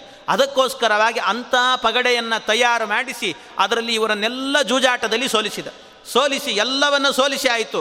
ಸೂತಂ ದಿದೇಶ ಪೃಷತಾತ್ಮಜ ಪುತ್ರಿಕಾಯಾಹ. ಆ ಸಂದರ್ಭದಲ್ಲಿ ಕೊನೆಯಲ್ಲಾಗಬೇಕಾದರೆ ದ್ರೌಪದಿ ದೇವಿಯನ್ನು ಗೆದ್ದಾದ ಕೂಡಲೇ ಹೇಳಿದಂತೆ, ದ್ರೌಪದಿ ದೇವಿ ಎಲ್ಲಿದ್ದಾಳೆ ನೋಡು, ಅವಳು ಗಾಂಧಾರಿಯ ಅರಮನೆಯಲ್ಲಿ ಇದ್ಲಂತೆ. ಗಾಂಧಾರಿ ಅರಮನೆಯಲ್ಲಿದ್ದಳು, ದ್ರೌಪದಿ ದೇವಿ ಇನ್ನು ಅವಳು ಸೋತಿದ್ದಾಳೆ, ಪಣಕ್ಕಿಟ್ಟು ಸೋತಿದ್ದಾರೆ ಇವರು. ಆದ್ದರಿಂದ ಅವಳಿನ್ನು ಮುಂದೆ ನಮ್ಮ ದಾಸಿ ಅವಳು, ಆದ್ದರಿಂದ ದಾಸಿ ಆದ್ದರಿಂದ ಅವಳನ್ನು ಹೋಗಿ ಎಳ್ಕೊಂಡು ಬಾ ಅಂತ ಒಬ್ಬ ಸೂತನನ್ನು ಕಳಿಸಿದ್ರಂತೆ.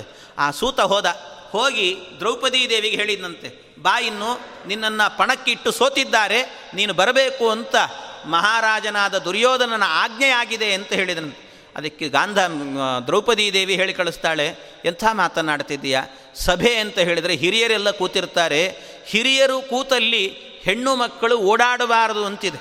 ಅದರಲ್ಲೂ ಕೂಡ ಏನು ಅಂದರೆ ದ್ರೌಪದಿ ದೇವಿ ಆಗಬೇಕಾದರೆ ಆ ಸಂದರ್ಭದಲ್ಲಿ ರಜಸ್ವಲೆಯಾಗಿದ್ಲಂತೆ, ಹಾಗಾಗಿ ರಜಸ್ವಲ ದಿನಗಳಲ್ಲಾಗುವಾಗ ಎದರಲ್ಲೇ ಓಡಾಡಬಾರದು ಅಂತಿದೆ. ಅಂಥದ್ರಲ್ಲಿ ದೊಡ್ಡ ಸಭೆಯಲ್ಲಿ ತುಂಬಿದ ಸಭೆಗೆ ನಾನು ಬರುವಂಥದ್ದು ಸಲ್ಲ, ಆದ್ದರಿಂದ ಬರೋದಿಲ್ಲ ನಾನು ಅಂತ ಹೇಳು ಅಂತ ಜೋರು ಮಾಡಿ ಕಳಿಸಿದ್ಲಂತೆ.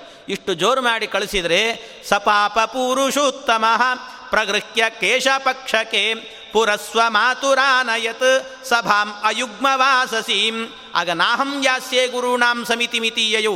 ಅದಕ್ಕೆ ನಾನು ಬರೋದಿಲ್ಲ ಅಂತ ಹೇಳಿದರೆ ಈ ಮಾತನ್ನು ಹಾಗೆ ಹೋಗಿ ಹೇಳಿದ. ಅಲ್ಲಿದ್ದಂಥ ದುಶಾಸನ ಸಿಟ್ಟು ಬಂತು, ನಮ್ಮ ದಾಸಿಯಾಗಿದ್ದಾಳವಳು, ಈಗ ನಾವು ಕರೆದ್ರೆ ಬರೋದಿಲ್ಲ ಅಂತ ಹೇಳ್ತಾಳ, ಎಷ್ಟು ಧೈರ್ಯ ಅವಳಿಗೆ ಅಂತ. ಅವಳು ಬರೋದಿಲ್ಲ ಏನು, ನಾನೇ ಹೋಗಿ ಅವಳನ್ನು ಎಳ್ಕೊಂಡು ಬರ್ತೇನೆ ಅಂತ ಹೇಳಿ ಅವನೇ ಹೋದನಂತೆ. ಹೋಗಿ ಆ ದ್ರೌಪದಿ ದೇವಿ ರಜಸ್ವಲೆಯಾಗಿದ್ದಾಳೆ, ಏಕವಸ್ತ್ರಧಾರಿಯಾಗಿದ್ದಾಳೆ, ಅದೆಲ್ಲ ಕ್ರಮಗಳಾಗ ಹಾಗಿರುವಂಥ ಕಾಲದಲ್ಲಿ ಹೋಗಿ ದುಶಾಸನ ಅವಳ ತಲೆ ಮುಡಿಗೆ ಕೈ ಹಾಕಿ ದರ ದರ ದರ ಎಳ್ಕೊಂಡು ಬಂದಂತೆ. ಸ ಪಾಪ ಪುರುಷೋತ್ತಮ ಪ್ರಗೃಹ್ಯ ಕೇಶಪಕ್ಷಕೆ ಪುರಸ್ವ ಮಾತುರಾನಯತ್ ಸಭಾಂ ಅಯುಗ್ಮವಾಸಸೀಂ. ಒಂದೇ ವಾಸ ಅಂದರೆ, ವಾಸ ಅಂದರೆ ಬಟ್ಟೆ, ಒಂದೇ ಬಟ್ಟೆಯನ್ನು ಉಟ್ಟುಕೊಂಡಿದ್ದಾಳೆ ಅಂಥವಳನ್ನು ಎಳೆದು ತರ್ತಾ ಇದ್ದಾನಂತೆ. ಎಳೆದು ತಂದು ನಿಲ್ಲಿಸಿದಾಗ ಆಗ ಆ ಸಭೆಯ ಮಧ್ಯದಲ್ಲಿರುವಂಥ ದ್ರೌಪದಿ ದೇವಿ ಎಂಥಿಂಥ ಮಾತನ್ನಾಡಿದ್ಲು, ಅದು ನಿಜವಾಗಲೂ ಕೂಡ ಧಾರ್ಮಿಕನಾದವನು ಅರ್ಥ ಮಾಡಿಕೊಳ್ಬೇಕು ಅಂತ ಹೇಳ್ತಾರೆ. ಏನೆಲ್ಲ ಹೇಳ್ತಾಳೆ, ಸಮಾಹೃತ ರಜಸ್ವಲ ಜಗಾದ ಭೀಷ್ಮ ಪೂರ್ವಕಾನ್ ಅಧರ್ಮ ಯೇಷ ವಾರ್ಯತೆ ನ ಧರ್ಮಿಭಿರ್ಭವದ್ವಿದೈಹಿ.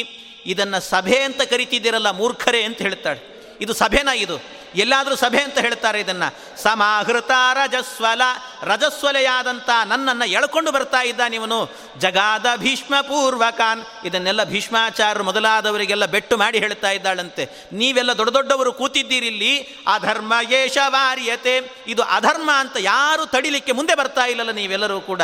ಹ್ಯಾಕೆ ಕೂತಿದ್ದೀರಿ ನೀವೆಲ್ಲರೂ ಕೂಡ ಅಂತ ಕೇಳ್ತಾಳೆ. ಕಥಂ ಚಲಾತ್ಮಕೇ ದ್ಯೂತೆ ಜಿತೇ ಧರ್ಮ ಜಯೋ ಭವೇತ್ ನಹಿ ದ್ಯೂತಂ ಧರ್ಮ್ಯ ಮಾಹುರ್ವಿಶೇಷೇ ಭೂಭುಜಾಂ. ಆ ಸಂದರ್ಭದಲ್ಲಿ ಹೇಳ್ತಾ ಇದ್ದಾಳೆ, ಇದೆಲ್ಲ ದ್ಯೂತದಲ್ಲಿ ನನ್ನನ್ನು ಸೋತಿದ್ದಾರೆ ಅಂತ ಹೇಳಿದರೆ ಇದು ಧರ್ಮನ, ಅರ್ಥ ಮಾಡಿಕೊಳ್ಳ್ರಿ ಅಂತ ಹೇಳ್ತಾಳೆ. ದ್ಯೂತದಲ್ಲಿ ನನ್ನನ್ನು ಸೋತಿದ್ದಾರೆ ಅಂದರೆ ಇದು ಧರ್ಮನ? ಅಷ್ಟೇ ಅಲ್ಲ, ಅವರು ಸೋತರೂ ಕೂಡ ನಾನು ಇವರ ದಾಸಿ ಆಗಲಿಕ್ಕೆ ಸಾಧ್ಯನಾ ಅಂತ ಕೇಳ್ತಾಳೆ. ನಾನು ಇವರ ದಾಸಿ ಹಾಗೆ ಆಗ್ತೀನಿ ನಾನು, ಅವನೇನೋ ಸೋತ ನನ್ನನ್ನು ಪಣಕ್ಕಿಟ್ಟು ನಾನು ಯಾಕೆ ದಾಸಿ ಆಗ್ತೀನಿ ಅಂತ ಕೇಳ್ತಾಳೆ. ಅಲ್ಲ, ನಿನ್ನ ಗಂಡನೇ ಅಲ್ವಾ ನಿನ್ನನ್ನು ಪಣಕ್ಕಿಟ್ಟು ಸೋತದ್ದು ಅಂತ ಹೇಳಿದರೆ ದ್ರೌಪದಿ ದೇವಿ ಹೇಳ್ತಾಳೆ, ಅವನು ನನ್ನನ್ನು ಪಣಕ್ಕಿಟ್ಟು ಸೋತ ಅಂದ ಮಾತ್ರಕ್ಕೆ ನಾನು ನಿಮ್ಮ ದಾಸಿ ಆಗಲಿಕ್ಕೆ ಸಾಧ್ಯ ಇಲ್ಲ ಅಂತ ಹೇಳ್ತಾಳೆ. ಇಡೀ ಜಗತ್ತಿಗೇನೆ ದೊಡ್ಡ ಧರ್ಮವನ್ನು ಹೇಳ್ತಾಳೆ. ಹಿಂದೂ ಧರ್ಮದಲ್ಲಾಗಬೇಕಾದ್ರೆ ಒಮ್ಮೆ ವಿವಾಹ ಆಯಿತು ಅಂದರೆ, ವಿವಾಹ ಅಂದರೆ ಏನು ತಿಳಿದಿದ್ದೀರಿ ಅಂತ ಕೇಳ್ತಾಳೆ. ವಿವಾಹ ಅಂದರೆ ಸಾಮಾನ್ಯವೇ? ಅಗ್ನಿಸಾಕ್ಷಿಯಾಗಿ ನಮಗೆ ಮಾಂಗಲ್ಯವನ್ನು ಧಾರಣೆ ಮಾಡೋದಂದರೆ ಸಾಮಾನ್ಯದ ವಿಚಾರ ಅಲ್ಲ ಇದು. ಅದರಿಂದ ಏನಿದರ ಅಭಿಪ್ರಾಯ, ಇಡೀ ಹಿಂದೂ ಧರ್ಮದಲ್ಲಿರುವಂಥ ಒಂದು ಕ್ರಮ ಏನು ಅಂತ ಹೇಳಿದರೆ, ಒಮ್ಮೆ ಏನಾದರೂ ಕೂಡ ಗಂಡ ನನಗೆ ಅಗ್ನಿಸಾಕ್ಷಿಯಾಗಿ ಸಪ್ತಪದಿಯನ್ನು ತುಳಿದು ನನಗೆ ಮಾಂಗಲ್ಯ ಧಾರಣೆ ಮಾಡಿದ ಅಂತ ಆದರೆ ನಾನು ಕೊನೆಯ ತನಕಲೂ ಕೂಡ ಗಂಡನ ದಾಸಿಯಾಗಿರ್ತೇನೆ ಹೊರತು ಇನ್ನೊಬ್ಬರ ದಾಸಿ ಆಗಲಿಕ್ಕೆ ಸಾಧ್ಯವೇ ಇಲ್ಲ. ಅವನು ನನ್ನನ್ನು ಪಣಕ್ಕಿಟ್ಟು ಸೋತರೂ ಕೂಡ ಪರವಾಗಿಲ್ಲ, ಅಥವಾ ತನ್ನನ್ನೇ ತಾನು ಪಣಕ್ಕಿಟ್ಟು ಸೋತರೂ ಕೂಡ ಅವನು ಯಾರಿಗೆ ದಾಸನಾಗಿರ್ತಾನೋ ಅವನ ದಾಸಿ ನಾನಾಗಲ್ಲ, ನನ್ನ ಗಂಡನ ದಾಸಿಯೇ ನಾನಾಗಿರ್ತೇನೆ ಹೊರತಾಗಿ ಆ ಯಾರು ಮೇಯ್ನ್ ಇರ್ತಾನೆ, ಶ್ರೀಮಂತ ಇರ್ತಾನೆ, ಅವನ ದಾಸಿ ನಾನಾಗೋದಿಲ್ಲ. ಅದರಿಂದ ಇದು ಧರ್ಮ, ಇದು ಹಿಂದೂ ಧರ್ಮ ಇದು ಅಂತ ಹೇಳಿಬಿಟ್ಟು ಆ ಧರ್ಮವನ್ನು ಬೋಧನೆ ಮಾಡ್ತಾ ಇದ್ದಾಳೆ.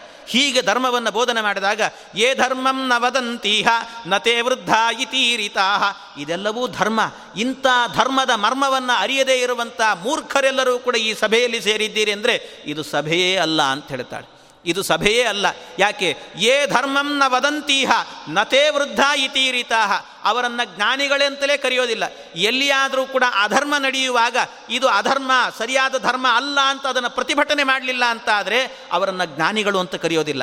ಜ್ಞಾನಿಗಳು ಅಲ್ಲ ಅಂತಾದರೆ ಅವೃದ್ಧ ಮಂಡಿತಾಂನೈವ ಸಭೇತ್ಯಾಹುರ್ಮನೀಷಿಣಃ, ಎಲ್ಲಿ ಇಂಥ ಜ್ಞಾನಿಗಳು ಸೇರಿರೋದಿಲ್ವೋ ಅದನ್ನು ಸಭೆ ಅಂತಲೇ ಕರೆಯೋದಿಲ್ಲ.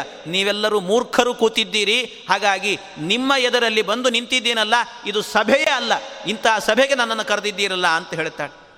ಇದು ಸಭೆಯೇ ಅಲ್ಲ, ಇದು ಮೂರ್ಖರಿರುವಂಥ ಜಾಗ ಅಂತ ಹೇಳಿದ್ವಿ. ಸಹ ಇವ ಕರ್ಮ ಕರ್ತವ್ಯಂ ಪತೌ ದಾಸೇಹಿ ಭಾರ್ಯಯ, ನಾನು ನನ್ನ ಗಂಡನಿಗೆ ದಾಸಿ ಆಗ್ತೇನೆ ಹೊರತು ಮತ್ತಾರಿಗೂ ಕೂಡ ದಾಸಿ ಆಗಲಿಕ್ಕೆ ಸಾಧ್ಯ ಇಲ್ಲ.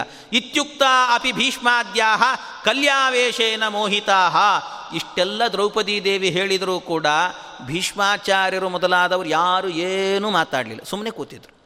ಆ ರಜಸ್ವಲೆಯಾದಂಥ ಹೆಣ್ಣನ್ನು ಆ ತಲೆ ಮುಡಿಗೆ ಕೈ ಹಾಕಿ ಎಳ್ಕೊಂಡು ಬಂದಾಗ, ಒಂದು ಪರಸ್ತ್ರೀಗೆ ಆಗಬೇಕಾದ್ರೆ ಪರಪುರುಷ ಸ್ಪರ್ಶ ಮಾಡಿದಾಗ ಎಷ್ಟು ನೋವಾಗಿರುತ್ತೆ ಅನ್ನುವಂಥದ್ದು ಅವರಿಗೆ ಗೊತ್ತಿರುತ್ತೆ. ಹಾಗಾಗಿ ಅಷ್ಟು ನೋವನ್ನು ಅನುಭವಿಸಿಕೊಂಡು ಬಂದು ಕಣ್ಣೀರನ್ನು ಹಾಕಿಕೊಂಡು ಆ ದ್ರೌಪದಿ ದೇವಿ ಹೇಳುವಾಗ ದೊಡ್ಡವರು ಅಂತ ಕರೆಸಿಕೊಂಡವರೆಲ್ಲರೂ ಕೂಡ ಸುಮ್ಮನೆ ಕೂತಿದ್ದಾರೆ ಅಂದರೆ ಎಷ್ಟು ನೋವಾಗಿರುತ್ತೆ ಅವಳಿಗೆ.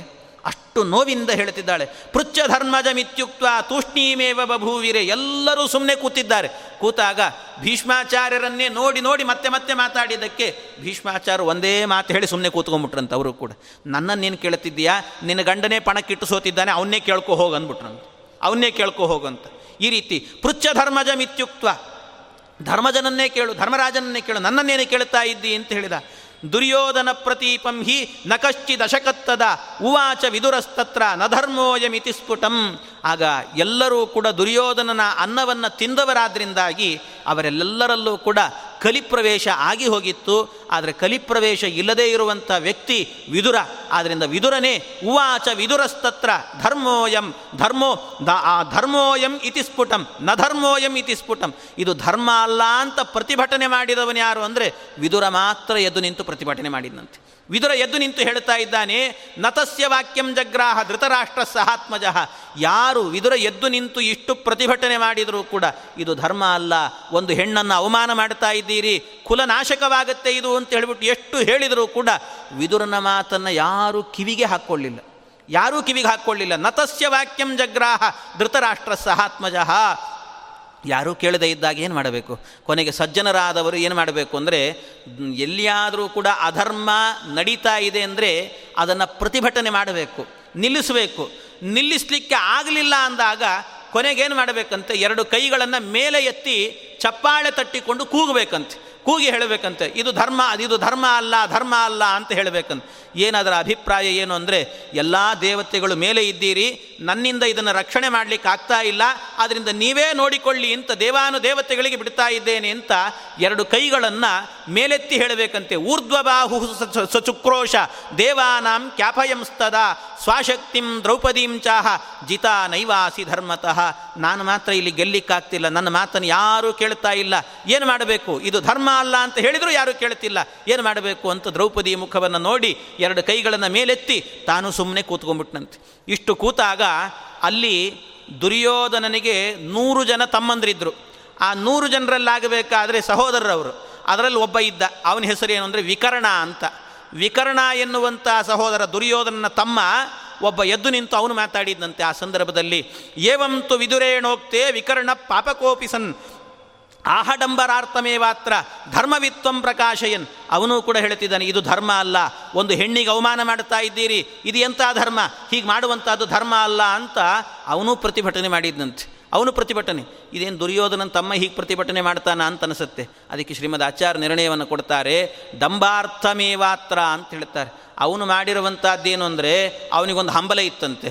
ಏನು ಹಂಬಲ ಅಂದರೆ, ಎಲ್ಲರೂ ಕೂಡ ವಿದುರನನ್ನು, ಅಂದರೆ ಅವನು ಚಿಕ್ಕಪ್ಪ, ವಿದುರನನ್ನು ನೋಡಿದರೆ ಪರಮಧಾರ್ಮಿಕ ಧಾರ್ಮಿಕ ಅಂತ ಕರೀತಾರೆ, ಅದಕ್ಕೆ ಅವನನ್ನು ಹೇಗೆ ಕರೀತಾರೆ ಹಾಗೆ ನನ್ನನ್ನು ಕರೀಬೇಕು ಅಂತ ಹೇಳ್ಬಿಟ್ಟು ಅವನಿಗೊಂದು ಆಸೆ.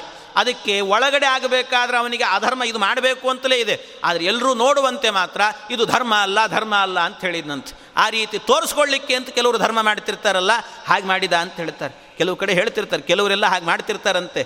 ಇದನ್ನೆಲ್ಲ ಏನಂತ ಕರೀತಾರೆ ಅಂದರೆ, ದಾಸರು ಒಂದು ಕಡೆ ಹೇಳಬೇಕಾದ್ರೆ ಇವರೆಲ್ಲರೂ ಕೂಡ ಎಂಥವರು ಅಂದರೆ, ಒಳಗಡೆ ವೈರಾಗ್ಯ ಇಲ್ಲ, ವೈರಾಗ್ಯ ಇಲ್ಲದೇನೆ ಹೊರಗಡೆಯಲ್ಲಿ ಮಾತ್ರ ಇದನ್ನು ತೋರಿಸಿಕೊಳ್ಳುವವರು ಅಂತಿರ್ತಾರಲ್ಲ, ಇಂಥವರೆಲ್ಲರೂ ಕೂಡ ಉದರಂಬರಿಣೋ ಜೀವಾಹ ಅಂತ ಹೇಳ್ತಾರೆ. ಇವರು ಹೊಟ್ಟೆಪಾಡಿಗೋಸ್ಕರ ಉದರ ವೈರಾಗ್ಯವಿದು ನಮ್ಮ ಪದುಮನಾಭನಲ್ಲಿ ಲೇಷಭಕುತಿ ಇಲ್ಲ ಅಂತ ಹೇಳ್ತಾರೆ. ಅವರೆಲ್ಲ ಉದರ ವೈರಾಗ್ಯಕ್ಕೋಸ್ಕರವಾಗಿ ಬೆಳಗಿನ ಜಾವದಲ್ಲಿ, ಏನು ಧನುರ್ಮಾಸದಲ್ಲಿ ಚಳಿ ಇರ್ತದೆ ಬೇರೆ, ಚಳಿಗಾಲದಲ್ಲಿ ಬೆಳಗ್ಗೆ ಎದ್ದು ಕೂತ್ಬಿಟ್ಟಿರ್ತಾರೆ. ಕೂತು ಎಲ್ಲರೂ ನೋಡ್ತಿರ್ತಾರೆ, ನದಿ ತೀರದಲ್ಲಿ ಕೂತ್ಕೊಂಡು ಗಡಗಡ ಗಡಗಡ ನಡುಗ್ತಾ ಇರ್ತಾರೆ, ಏನೋ ಜಪ ಮಾಡ್ತಿದ್ದೇವೆ ಅಂತ ತೋರಿಸ್ತಿರ್ತಾರೆ. ಆದರೆ ಒಳಗೆ ಏನು ಮಾಡ್ತಿರ್ತಾರೆ, ಪರಸತಿಯರ ಗುಣವನ್ನೇ ನೆನೆಸ್ತಾ ಇರ್ತಾರೆ ಅಷ್ಟೇ. ಇಂಥವರೆಲ್ಲರೂ ಕೂಡ ಉದರ ವೈರಾಗ್ಯವಿದು ಅಂತ ಹೇಳ್ತಾರೆ. ಹಾಗೆ ಆ ರೀತಿಯಲ್ಲಿ ಇವನು ಕೂಡ ನಾನು ಧಾರ್ಮಿಕ ಅನ್ನುವಂತೆ ಮಾತಾಡಿದ, ಆದರೆ ಅಧರ್ಮ ಏವಾಯಮಿತಿ, ಇದೆಲ್ಲವೂ ಕೂಡ ಅವನು ಕೂಡ ಮಾತಾಡಿರುವಂತಹದ್ದು ಒಳಗೆ ಅಧರ್ಮ ನಡೀಲಿ ಅಂತಲೇ ಇದೆ, ಆದರೂ ಕೂಡ ಸುಮ್ಮನೆ ತೋರಿಸಿಕೊಳ್ಳಲಿಕ್ಕೆ ಮಾತಾಡಿದ ಅಂತ ಹೇಳ್ತಾರೆ. ಇಷ್ಟು ನಡೆಯುವಾಗ ಆ ಪ್ರಸಂಗದಲ್ಲಿ ಧರ್ಮರಾಜ ಯಾರೂ ಏನೂ ಮಾತಾಡ್ತಿಲ್ಲ. ಯಾರೂ ಮಾತಾಡದೇ ಇರುವಾಗ ಕೊನೆಗೆ ಭೀಮಸೇನ ದೇವರು ತಾವೇ ಎದ್ದು ನಿಂತು ಮಾತಾಡ್ತಿದ್ದಾರೆ. ದೃಷ್ಟ್ವಾ ಭೀಮ ಕ್ಲಿಶ್ಯಮಾನಾಂ ಚ ಕೃಷ್ಣಾಂ ಧರ್ಮಾತ್ಯಯಂ ಧರ್ಮರಾಜೇ ಚ ದೃಷ್ಟ್ವಾ ರಾಜಾಶಾಸ್ಯೋ ಯುವರಾಜೇನ ಧರ್ಮಾತ್ ಚಲನ್ ಯಸ್ಮಾತ್ ಅವಾಕ್ಯಂ ಮಿದಂ ಬಭಾಷೆ ಯಸ್ಮಾತ್ ವಾಕ್ಯಮಿದಂ ಬಭಾಷೆ. ಆ ಪ್ರಸಂಗದಲ್ಲಿ ಇದನ್ನೆಲ್ಲ ನೋಡಿದಂಥ ಆ ದ್ರೌಪದಿ ದೇವಿ ಅಷ್ಟು ಕೂಗಿ ಕರೀತಿದ್ದಾಳೆ, ಯಾರೂ ನೋಡ್ತಾ ಇಲ್ಲ. ಆಗ ಭೀಮಸೇನ ದೇವರು ತಡ್ಕೊಳ್ಳಿಕ್ಕಾಗದೆ ಮೇಲೆ ಎದ್ದು ನಿಂತು ಹೇಳ್ತಿದ್ದಾರೆ, ನಿಜವಾಗಲೂ ಕೂಡ ರಾಜನಾದವನು ಅವನು ಸರಿಯಾದ ಮಾರ್ಗದಲ್ಲಿ ನಡಿಬೇಕು. ಒಂದು ವೇಳೆ ಏನಾದರೂ ಅವನು ಸರಿಯಾದ ಮಾರ್ಗದಲ್ಲಿ ನಡಿಲಿಲ್ಲ ಅಂತಾದರೆ ಆಗ ಸರಿಯಾದ ಮಾರ್ಗದಲ್ಲಿ ನಡೆದಿಲ್ಲ ನೀನು ಅಂತ ಅವನಿಗೆ ಹೇಳುವ ಕರ್ತವ್ಯ ಯುವರಾಜನದ್ದಾಗಿರುತ್ತೆ ಅಂತ ಹೇಳ್ತಾನೆ. ನಾನು ಯುವರಾಜ ಪದವಿಯಲ್ಲಿದ್ದೇನೆ, ಅವನು ರಾಜನಾಗಿರ್ಬೋದು, ಆದರೆ ಯುವರಾಜ ಪದವಿಯಲ್ಲಿ ನಾನಿದ್ದೇನೆ. ನಾನು ಚಿಕ್ಕವನಾದರೂ ಕೂಡ ದೊಡ್ಡವನು ತಪ್ಪು ಮಾಡಿದಾಗ ಅದನ್ನು ಹೇಳಬೇಕು ಅಂತಿದೆ. ಆದ್ದರಿಂದ ಇವನು ತಪ್ಪು ಮಾಡಿದ್ದಾನೆ, ನನ್ನ ಅಣ್ಣನಾಗಿದ್ದರೂ ಕೂಡ ಅವನು ತಪ್ಪು ಮಾಡಿದ್ದಾನೆ, ಪಗಡೆ ಆಟವನ್ನೇ ಆಡಬಾರ್ದಿತ್ತು, ಅದರಲ್ಲೂ ದ್ಯೂತವನ್ನು ಆಡುವಂಥದ್ದೇ ತಪ್ಪು, ಅದರಲ್ಲಿ ಪಣಕ್ಕಿಟ್ಟಿದ್ದಾನೆ ಬೇರೆ. ಪಣಕ್ಕಿಟ್ಟಿದ್ದು ಒಂದು ತಪ್ಪು, ಅಲ್ಲಿ ನಿಜ ಹೇಳೋದೇನು ಅಂದರೆ ಪಣಕ್ಕಿಟ್ಟು ಸೋತ ಅನ್ನೋದಲ್ಲ, ಪಣಕ್ಕಿಟ್ಟಿದ್ದೇ ತಪ್ಪು ಅಂತ ಹೇಳ್ತಾನೆ ಭೀಮಸೇನ. ಪಣಕ್ಕಿಟ್ಟೆ ತಪ್ಪು ಮಾಡಿದ್ದಾನೆ, ಆದ್ದರಿಂದಾಗಿ ಇವನನ್ನು ಸುಮ್ಮನೆ ಬಿಡಬಾರದು. ಯಾವ ಕೈಯಿಂದಾಗಿ ಇವನು ಆ ಪಗಡೆಯಾಟವನ್ನು ಆಡಿದ್ದಾನೋ ಅವನ ಕೈಗೇನೆ ಬೆಂಕಿ ಕೊಟ್ಟು ಅವನ ಕೈ ಸುಟ್ಟಾಕ್ತೇನೆ. ಅದಕ್ಕೆ ಸಹದೇವ ಕೂಡಲೇ ಹೋಗಿ ಒಂದು ಕೊಳ್ಳಿ ಹಿಡ್ಕೊಂಡು ಬಾ ಅಂತ ಹೇಳಿದ. ಸಹದೇವನಿಗೆ ಇಷ್ಟು ಹೇಳುವಾಗ ಇಮಾಂ ನ್ಯಸ್ತವತೋದ್ಯೂತೆ ದಕ್ಷಿಣೀಯೌ ಹಿತೇ ಭುಜವು, ಇವನ ಭುಜಗಳನ್ನೇ ನಾನು ಸುಟ್ಟು ಹಾಕ್ತೇನೆ ಅಂತ ಭೀಮಸೇನ ದೇವರು ಗುಡುಗಿದಾಗ ಆಗ ಅರ್ಜುನ ಎದ್ದು ನಿಂತು ಹೇಳ್ತಾನೆ, ನೈವಮಿತ್ಯರ್ಜುನೋವಾದೀತ್ ತಮಾಹಾತ ವೃಕೋದರಃ. ಅಯ್ಯೋ ಅಣ್ಣ, ಏನು ಮಾಡ್ತಾ ಇದ್ದೀನಿ ನೀನು? ಧರ್ಮರಾಜ ಬೇರೆ ಯಾರೋ ಅಲ್ವೋ, ನಮ್ಮ ಸ್ವಂತ ಅಣ್ಣ ಅವನು, ಅವನು ಕೈ ಸುಟ್ಟು ಹಾಕ್ತೀಯ? ನಾವೇ ಹೀಗೆ ಹೊಡ್ಕೊಳ್ಳೋದಾ? ಹೀಗೆಲ್ಲ ಮಾಡಬಾರ್ದು ಭೀಮ, ಬೇಡ, ಸುಮ್ಮನೆ ನೀನು ಸುಮ್ಮನೆ ನಿಂತ್ಕೋ, ಹೀಗೆಲ್ಲ ಮಾಡಬೇಡ, ಸುಮ್ಮನೆ ಕೂತ್ಕೋ ನೀನು ಅಂತ ಹೇಳಿದ. ಆಗ ಸುಮ್ಮನೆ ಕೂತ್ಕೋ ಅಂತ ಹೇಳಿದಾಗ ಭೀಮಸೇನ ದೇವರು ಹೇಳ್ತಾರೆ, ನೀನೇನು ಹೇಳೋದು ಬೇಕಾಗಿಲ್ಲ, ನಾನೇನು ಸುಡೋಲ್ಲ ಬಿಡು ಅಂತ ಹೇಳಿದೆ. ನಾನೇನು ಸುಡೋದಿಲ್ಲ ಅವನ ಕೈಗಳನ್ನು, ಮತ್ತೆ ಯಾಕೆ ಹೇಳಿದೆ ಅಂದರೆ ಅದಕ್ಕೆ ಹೇಳ್ತಾನೆ, ವಕ್ತವ್ಯಂ ನತು ಕರ್ತವ್ಯಂ ತಸ್ಮಾನ್ನ ಹಿ ಮಯಾ ಕೃತಂ. ಇದು ನಾನು ಹೇಳಬೇಕಷ್ಟೇ, ಮಾಡಬಾರ್ದು ಅಷ್ಟೇ, ಅದಕ್ಕೋಸ್ಕರ ಹೇಳಿದೆ. ಹೇಳುವಂಥದ್ದು ನನ್ನ ಕರ್ತವ್ಯ ಅಂತ ಹೇಳ್ತಾನೆ. ಯಾಕೆ ಅಂದರೆ ಕೆಲವರು ಏನು ಮಾಡಿಬಿಡ್ತಾರೆ ಅಂದರೆ ತಪ್ಪು ಮಾಡಿಬಿಡ್ತಾರೆ, ತಪ್ಪು ಮಾಡೋದು ಮಾಡ್ತಾರೆ. ತಪ್ಪು ಮಾಡಿ ಆದ ಮೇಲೆ ಏನು ಅಂದರೆ, ಅಯ್ಯೋ ಏನಾದರೂ ಕೂಡ ಪರವಾಗಿಲ್ಲ, ನಾವು ದೊಡ್ಡವರು ತಪ್ಪು ಮಾಡಿದರೂ ನೀವು ಸಹಿಸಿಕೊಳ್ಳಬೇಕು ಅಂತ ಹೇಳ್ತಾರೆ. ಇಲ್ಲ ಅಂತ ಹೇಳಿಲ್ಲ, ಆದರೆ ದೊಡ್ಡವರು ತಪ್ಪು ಮಾಡಿದ ಕೂಡಲೇ ಎಲ್ಲವನ್ನೂ ಸಹಿಸಿಕೊಳ್ಳಬೇಕು ಅಂತಿಲ್ಲ, ಅದಕ್ಕೆ ಒಂದೊಂದು ರೀತಿಯ ಶಿಕ್ಷೆ ಇದೆ ಅಂತ ಹೇಳ್ತಾನೆ. ಏನಾದು ಶಿಕ್ಷೆ ಅಂದರೆ ಅದಕ್ಕೆ ಧರ್ಮಶಾಸ್ತ್ರದ ವಾಕ್ಯಗಳನ್ನು ಉದಾಹರಿಸಿ ಭೀಮಸೇನ ದೇವರು ಹೇಳ್ತಾರೆ, ಉತ್ತಮೇ ವಚಸಾ ಶಿಕ್ಷಾ ಮಧ್ಯಮೇ ಅರ್ಥಾಪಹಾರಣಂ ಅಧಮೇ ದೇಹದಂಡಶ್ಚ ತಸ್ಮಾದ್ವಾಚ್ಯೋ ಯುಧಿಷ್ಠಿರಃ ಅಂತಾನೆ. ಉತ್ತಮೇ ವಚಸಾ ಶಿಕ್ಷಾ, ನಮಗಿಂತಲೂ ಉತ್ತಮರು ಜ್ಯೇಷ್ಠರು ಅಂತ ಯಾರಾದರೂ ಇದ್ದರೆ ಅವರಿಗೇನಾದರೂ ತಪ್ಪು ಮಾಡಿದಾಗ ಹ್ಯಾಕೆ ಶಿಕ್ಷೆ ಕೊಡಬೇಕು ಅಂದರೆ, ಅವರಿಗೆ ಶಿಕ್ಷೆ ಕೊಡುವುದು ಅಂದರೆ ಹೊಡೆದು ಬಡದು ಶಿಕ್ಷೆ ಕೊಡುವಂಥದ್ದಲ್ಲ, ವಚಸಾ ಶಿಕ್ಷಾ, ಅವರಿಗೆ ಮಾತಿನಿಂದಲೇ ಹೇಳಬೇಕಂತೆ. ಹಾಗೆ ನಿನ್ನ ಕೈ ಸುಟ್ಟಾಕಿ ಬಿಡ್ತೀನಿ ನೋಡು ಅಂತ ಹೇಳಿಬಿಟ್ಟು ಮಾತಿನಿಂದ ಹೇಳಬೇಕು ಹೊರತು ಸುಡ್ಲಿಕ್ಕೆ ಹೋಗಬಾರದು ಅಂತ ಅರ್ಥ, ಸುಡ್ಲಿಕ್ಕೆ ಹೋಗಬಾರ್ದಂತೆ. ಹೀಗಾಗಿ ಉತ್ತಮರೇನಾದರೂ ತಪ್ಪನ್ನು ಮಾಡಿದಾಗ ಅವರಿಗೆ ಮಾತಿನಿಂದಲೇ, ಮಾತಿನ ಪೆಟ್ಟು ಅಂತ ಹೇಳ್ತಾರೆ ಅವರಿಗೆ, ಹಾಗೆ ಮಾತಿನ ಪೆಟ್ಟಿನಿಂದಲೇ ಉತ್ತರವನ್ನು ಕೊಡಬೇಕು. ಹಾಗೆ ಮಾತಿನ ಪೆಟ್ಟಿಂದ ಉತ್ತರ, ಮಧ್ಯಮೇ ಅರ್ಥಾಪಹಾರಣಂ, ಮಧ್ಯಮನೇರಾದರೂ ಕೂಡ ಈ ರೀತಿ ತಪ್ಪು ದಾರಿಯಲ್ಲಿ ಹೋಗ್ತಾ ಇದ್ದರೆ ಅವರಲ್ಲಿರುವಂಥ ಏನು ಹಣ ಇರುತ್ತೆ ಅದನ್ನು ಕಸ್ಕೊಂಡು ಅವರಿಗೆ ಕೊಡದೇನೆ ಅವರಿಗೆ ಅವಮಾನವನ್ನು ಮಾಡಬೇಕಂತೆ. ಇದು ಮಧ್ಯೆ ಅರ್ಥಾಪಹಾರಣಂ ಅಂತ. ಅಧಮೇ ದೇಹದಂಡಶ್ಚ, ಅಧಮರಾದವರೇನಾದರೂ ಚಿಕ್ಕವರೇನಾದರೂ ಕೂಡ ಈ ರೀತಿ ತಪ್ಪುಗಳನ್ನು ಮಾಡಿದರೆ ಅವರಿಗೆರಡು ಹೊಡೆದು ಬಡಿದು ಆಮೇಲೆ ಅವರಿಗೆ ತಿದ್ದಿ ಹೇಳಬೇಕಂತ ಈ ರೀತಿ ಮಾಡುವಂತಹದ್ದು ಇದು ಧರ್ಮ ಅಂತ ಹೇಳ್ತಾರೆ. ಆದ್ದರಿಂದ ಇವನು ನನಗಿಂತ ದೊಡ್ಡವನು ಧರ್ಮರಾಜ, ಆದ್ದರಿಂದ ಅವನ ಕೈ ಸುಡ್ಲಿಕ್ಕೆ ಹೋಗೋದಿಲ್ಲ, ಸುಡುತ್ತೇನೆ ಅಂತ ನಾನು ಮಾತಿನಿಂದ ಹೇಳಿದ್ದು, ಅಂದರೆ ವಚಸಾ ಶಿಕ್ಷಾ ಅನ್ನೋದನ್ನು ತೋರಿಸಿಕೊಡ್ಲಿಕ್ಕೋಸ್ಕರವಾಗಿ ಈ ರೀತಿ ಹೇಳಿದ್ದು ಅಂತ ಹೇಳ್ತಾರೆ ಭೀಮಸೇನ ದೇವರು. ಇಷ್ಟು ಹೇಳಿ ಆಮೇಲೆ ಅಥ ಕರ್ಣೋಬ್ರವೀತ್ ಕೃಷ್ಣಾಂ ಅಪತಿರ್ಹ್ಯಸಿ ಶೋಭನೆ, ಅವಳನ್ನು ದ್ರೌಪದಿ ದೇವಿಯ ಕಡೆಗೆ ಕರ್ಣ ನೋಡಿದ್ನಂತೆ. ಕರ್ಣ ನೋಡಿ ಆ ದ್ರೌಪದಿ ದೇವಿಗೆ ಸಂಬೋಧನೆ ಮಾಡ್ತಾ ಇದ್ದಾನೆ. ದ್ರೌಪದಿಯನ್ನು ನೋಡಿ ಸುಂದರಿ ಅಂತ ಕರೆದಂತೆ ಒಂದು ಸರ್ತಿ, ಸುಂದರಿ ಅಂತ ಹೇಳಿದ. ಅವಳಿಗೆ ಒಂದು ಸರ್ತಿ ಬೇಜಾರಾಯಿತು, ತುಂಬ ದುಃಖ ಆಯಿತು, ದುಃಖದಿಂದ ನೋಡ್ತಾಳೆ. ನೋಡುವಾಗ ಹೇಳ್ತಾ ಇದ್ದಾನೆ, ಧಾರ್ತ ರಾಷ್ಟ್ರ ಗೃಹಂ ಯಾಹಿ ಇತ್ಯತೋ ದುರ್ಯೋಧನೋ ವದತು. ಆಗ ಹೇಳ್ತಾ ಇದ್ದಾನೆ, ನಿನ್ನ ಗಂಡಂದ್ರೆ ಯಾರೂ ನಿನ್ನ ಕಡೆಗಿಲ್ಲ, ಇನ್ನು ಎಲ್ಲರೂ ಸೋತಿದ್ದಾರೆ, ನಮ್ಮ ದಾಸರಾಗಿದ್ದಾರೆ, ನಿನಗೇನು ಗತಿ ಗೊತ್ತಾ? ಧಾರ್ತರಾಷ್ಟ್ರ ಗೃಹಂ ಯಾಹಿ, ನೀನಿನ್ನ ದುರ್ಯೋಧನನ ಮನೆಗೆ ಹೋಗಬೇಕೆ ಹೊರತು ನಿನ್ನ ಮನೆಗೆ ಹೋಗ್ಲಿಕ್ಕೆ ನಿನ್ನ ಮನೆಯೇ ಇಲ್ಲ ಅಂತ ಹೇಳಿದ ಕರ್ಣ. ನಿನ್ನ ಮನೆಯೇ ಇಲ್ಲ, ಎಲ್ಲಿ ಹೋಗ್ತೀನಿ ನೀನು? ಅದನ್ನು ನೋಡಿ ಆ ದುರ್ಯೋಧನನು ಕೂಡ ಹೇಳ್ತಾನೆ, ಯುಧಿಷ್ಠಿರೋ ದುಃಖ ಹೇತು ತವೈಕೋ ಯದ್ಯೇನ ಮನ್ಯೇ ನ ಗುರುರ್ನ ನಯೇಶಃ.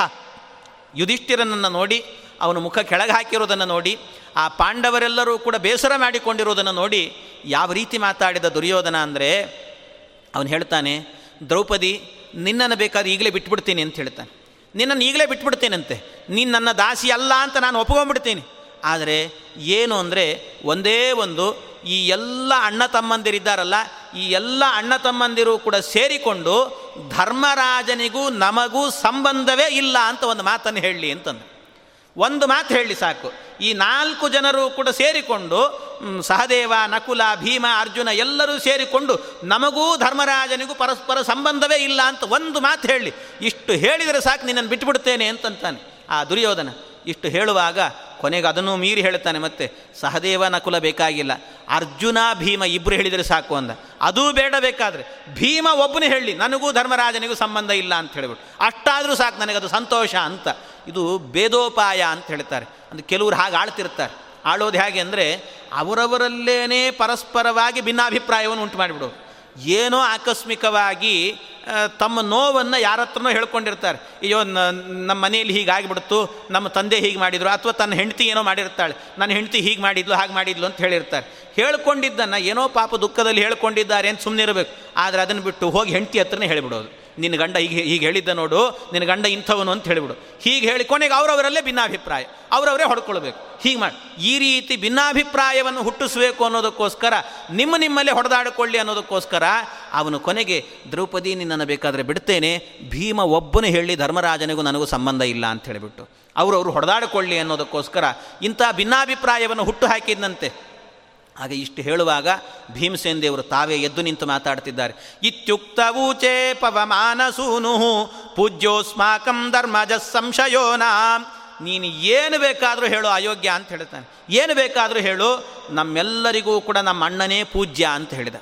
ನಮ್ಮ ಅಣ್ಣನೇ ಪೂಜ್ಯ, ಧರ್ಮರಾಜ ಇದ್ದಾನಲ್ಲ ಅವನೇ ನಮಗೆ ಪೂಜ್ಯ ಅಂತ ಹೇಳ್ತಾನೆ ಭೀಮಸೇನ, ಅವನೇ ನಮಗೆ ಪೂಜ್ಯ. ಇಷ್ಟೇ ಅಲ್ಲ, ಗುರುಶ್ಚಾಹಂ ವೋಕಿಲಾನಾಂ ಯತೋ ಹಿ, ಅಷ್ಟೇ ಅಲ್ಲ, ನಿಮ್ಮೆಲ್ಲರಿಗೂ ಪೂಜ್ಯ ನಾನು ಅಂತಂದ ಭೀಮಸೇನ. ನಮಗೆಲ್ಲರಿಗೂ ಕೂಡ ಪೂಜ್ಯ ಧರ್ಮರಾಜ, ಆದರೆ ನಿಮಗೆಲ್ಲರಿಗೂ ಕೂಡ ಪೂಜ್ಯನಾದವು ನಾನು ಅಂತ ಹೇಳಿದೆ. ಯಾಕೆಂದರೆ ಯಾರನ್ನು ಕ್ಷತ್ರಿಯರಲ್ಲಿ ಯಾರನ್ನು ಪೂಜ್ಯ ಅಂತ ಕರಿಬೇಕು ಗೊತ್ತಾ? ಯಾರನ್ನು ಬಲಜ್ಯೇಷ್ಠಂ ಕ್ಷತ್ರಮಾಹುರ್ಮಹಾಂತಹ, ಯಾರು ಬಲವಂತರಾಗಿರ್ತಾರೆ ಅವರನ್ನೇ ಪೂಜ್ಯರು ಅಂತ ಕರಿಬೇಕು ಅನ್ನುವಂಥದ್ದು ಧರ್ಮ. ಹಾಗಾಗಿ ನಾನು ಬಲವಂತ ಅಂತ ಹೇಳಿದ, ನಾನು ಬಲವಂತ. ಅದಕ್ಕೆ ಬಲವಂತ ಅನ್ನುವಾಗ ಕೆಲವರೆಲ್ಲ ಮುಖ ನೋಡಿಕೊಂಡ್ರಂತೆ. ನೋಡಿಕೊಳ್ಳುವಾಗ ಮತ್ತೆ ಭೀಮಸೇನ ದೇವರು ಹೇಳ್ತಾರೆ, ನನ್ನ ಬಲವಂತ, ನಾನು ಎಂಥ ಬಲವಂತ ಅನ್ನೋದನ್ನು ಬೇಕಾದರೆ ತೋರಿಸ್ತೇನೆ ಬೇಕಾದರೆ ಅಂತ ಒಂದು ಹೆಜ್ಜೆ ಮುಂದಿಟ್ಟು ಬಂದ್ರಂತೆ ಭೀಮಸೇನ ದೇವರು. ಹೆಜ್ಜೆ ಮುಂದಿಟ್ಟು ಬಂದಾಗ, ನಾನು ಎಂಥ ಬಲವಂತ ನೋಡಿಬಿಡ್ತಿರಬೇಕಾದರೆ ಇಲ್ಲಿರೋರ್ನೆಲ್ಲರನ್ನೂ ಕೂಡ ಕ್ಷಣ ಮಾತ್ರದಲ್ಲಿ ಪುಡಿಗಟ್ಟುತ್ತೇನೆ ನಾನು ಅಂತ. ಬಲಜ್ಯೇಷ್ಠೇ ಯದಿ ವಸ್ ಸಂಶಯ ಸ್ಯಾತ್ ಉತ್ತಿಷ್ಟದ್ವಂ ಸರ್ವಯೇವಾದ್ಯ ವೀರಾಹ ಮೃದ್ನಾಮಿವ ಪಾದ ತಲೇನ ಸರ್ವಾನ್ ಸಹಾನುಬಂಧಾನ್ ಯಶ್ಚ ಮಾಂ ಯೋದ್ಧು ಕಾಮಃ. ಒಂದು ಕ್ಷಣದಲ್ಲಿ ಬೇಕಾದ್ರೆ ನಾನು ಕೆಳಗಿಳಿದೆ ಅಂತಾದರೆ, ಮೃದ್ನಾಮಿವಹ ಪಾದ ತಲೇನ ಸರ್ವಾನ್, ನನ್ನ ಪಾದದ ಕೆಳಗೆ ಹಾಕ್ಕೊಂಡು ನಿಮ್ಮನ್ನು ತುಳಿದೆ ಅಂತಾದರೆ ಒಂದು ಬಾರಿಗೆ ಎಲ್ಲ ಪುಡಿ ಪುಡಿಯಾಗಿ ಹೋಗ್ತೀರಿ, ನನ್ನ ಬಲ ನೋಡ್ತೀರಾ ನೀವು ಅಂತ ಹೇಳಿದ ಭೀಮಸೇನ. ಒಮ್ಮೆ ನೋಡ್ತೀರ ನನ್ನ ಬಲವನ್ನು, ಹಾಗಿರುತ್ತೆ ಅಂತ ನೋಡಿ ಅಂತ ಹೇಳಿದ. ಇಷ್ಟು ಗುಡುಗಿದಾಗ ಭೀಮಸೇನ ದೇವರು ಇತಿಬ್ರುವನ್ ಸಮುತ್ತಿತೋ ನದನ್ ವೃಕೋದರೋ ಯದ ವಿಗೂರ್ಣಿತ ಸಭಾಕಿಲ ಭಯಾನ್ನ ಚಾಹ ಕಿಂಚನ. ಇಡೀ ಸಭೆಯ ಸ್ತಬ್ಧವಾಗಿ ಹೋಯ್ತಂತೆ. ಭೀಮಸೇನದೇವರು ಗುಡಿದ ಕೂಡಲೇ ಅವರ ಗುಡುಗನ್ನು ಕೇಳಿ ಎಲ್ಲ ಸ್ತಬ್ಧವಾಗಿ ನಿಂತುಬಿಟ್ರು. ಯಾರು ಬಾಯಲ್ಲೂ ಒಂದು ಮಾತು ಬರ್ತಾ ಇಲ್ಲ. ನಾನು ಮುಂದೆ ಬರ್ತೀನಿ ಅಂತ ಯಾರಾದರೂ ಒಬ್ಬರು ಹೇಳಿ ನೋಡೋಣ. ಒಬ್ಬರು ಹೇಳಲಿಲ್ಲಂತೆ. ವೀರಾದಿ ವೀರರು ಅಂತ ಅನಿಸಿಕೊಂಡವರು ಎಲ್ಲರೂ ಸೇರಿದ್ರು. ಎಷ್ಟು ಜನ ಸೇರಿದ್ರೂ ಕೂಡ ಯಾರೂ ಏನು ಹೇಳಲಿಲ್ಲ. ಕೊನೆಗೆ ಭೀಷ್ಮಾಚಾರ್ಯರು ದ್ರೋಣಾಚಾರ್ಯರು ಎಲ್ಲ ಓಡಿ ಬಂದು ಭೀಷ್ಮೋ ದ್ರೋಣೋ ವಿದುರಾದ್ಯ ಕ್ಷಮಸ್ವ ಸರ್ವಂ ತ್ವಯೋಕ್ತಂ ಸತ್ಯಮಿತ್ಯೇವ ಹಸ್ತವು. ಭೀಮಾ, ನೀನು ಹೇಳಿದ್ದೆಲ್ಲ ಸತ್ಯ ಅಪ್ಪ, ನೀನು ಹೇಳೋದ್ರಲ್ಲಿ ಏನೂ ಕೂಡ ಅಸತ್ಯ ಇಲ್ಲ, ಎಲ್ಲವೂ ಧಾರ್ಮಿಕವಾಗಿದೆ, ನಿನ್ನ ಬಲದ ಮುಂದೆ ಯಾರೂ ನಿಲ್ಲಕ್ಕೆ ಸಾಧ್ಯ ಇಲ್ಲ, ನೀನು ಸ್ವಲ್ಪ ಸಮಾಧಾನ ಮಾಡ್ಕೋ ಅಂತ ಭೀಮಸೇನ ದೇವರನ್ನು ಸಮಾಧಾನ ಮಾಡಿದರಂತೆ. ಹೀಗೆ ಸಮಾಧಾನ ಮಾಡಿದಾಗ ಆ ಪ್ರಸಂಗದಲ್ಲಿ ನಿವಾರಿತೋ ಧರ್ಮಜೇನ ಗುರುಭಿಶ್ಚಾಪರೈಸ್ತದಾ, ಆ ಸಂದರ್ಭದಲ್ಲಿ ಧರ್ಮರಾಜನೂ ಬಂದು ಭೀಮಸೇನ ದೇವರ ಕೈಯನ್ನು ಹಿಡಿದು ಕೆಳಗೆ ಕೂಡಿಸ್ತಾ ಇದ್ದಾನಂತೆ. ಕೂಡು ಭೀಮ, ಸ್ವಲ್ಪ ಸಮಾಧಾನ ಮಾಡ್ಕೋ ಅಂತ. ಅವರೆಲ್ಲ ಸಮಾಧಾನ ಹೇಳಿದಾಗ ಅಲ್ಲೇ ಕೂತ ಭೀಮ ಕೂಡಲಿಕ್ಕೆ ಪುರುಸೊತ್ತಿಲ್ಲ. ಭೀಮ ಸಮಾಧಾನ ಆದ ಅಂತ ಈ ಕಡೆಯಿಂದ ದುರ್ಯೋಧನ ಮತ್ತೆ ಚಿಗುರುಕೊಳ್ಳಿಕ್ಕೆ ಶುರುವಾದ. ಮತ್ತೆ ಚಿಗುರಿಕೊಂಡು ನೈವಾತಿ ವರ್ತತೆ ಜ್ಯೇಷ್ಠಂ ಧರ್ಮಾತ್ಮಾನಂ ಯುಧಿಷ್ಠಿರಂ ತೇಷಾಂ ಪಾಪಾಭಿವೃದ್ಧ್ಯರ್ಥಂ ಜ್ಯೇಷ್ಠವೃತ್ತಿಂಚ ದರ್ಶಯನ್. ಆ ಭೀಮಸೇನ ದೇವರಾಗಲೇ ಅವರನ್ನು ಪುಡಿಗಟ್ಟಬೋದಿತ್ತು, ಆದರೂ ಯಾಕೆ ಮಾಡಲಿಲ್ಲ ಅಂದರೆ ಅದಕ್ಕೆ ಆಚಾರ್ಯರು ಕಾರಣವನ್ನು ಹೇಳ್ತಾರೆ. ನೈವಾತಿ ವರ್ತತೆ ಜ್ಯೇಷ್ಠಂ, ಅವರನ್ನು ಒಂದು ಕ್ಷಣದಲ್ಲಿ ಪುಡಿ ಮಾಡ್ತಿದ್ರು, ಆದರೆ ಬೇಕು ಅಂತಲೇ ಬಿಟ್ರಂತೆ. ಸುಮ್ಮನೆ ಬೇಕು ಅಂತ ಬಿಟ್ಟರು. ಯಾಕೆ? ಈ ಪಾಪಿಷ್ಟರ ಪಾಪದ ಕೊಡ ಇನ್ನೂ ತುಂಬಲಿ ಅಂತ. ಯಾಕೆ ಅಂದರೆ ಸಜ್ಜನರನ್ನು ಇಷ್ಟು ಅವಮಾನ ಮಾಡ್ತಾ ಇದ್ದಾರಲ್ಲ. ದ್ರೌಪದಿ ದೇವಿಯನ್ನು, ಮಹಾಪತಿವ್ರತ ಶಿರೋಮಣಿಯಾದಂಥ ದ್ರೌಪದಿಯನ್ನು ಸಭೆಯ ಮಧ್ಯದಲ್ಲಿ ತಂದು ನಿಲ್ಲಿಸಿದ್ದಾರಲ್ಲ.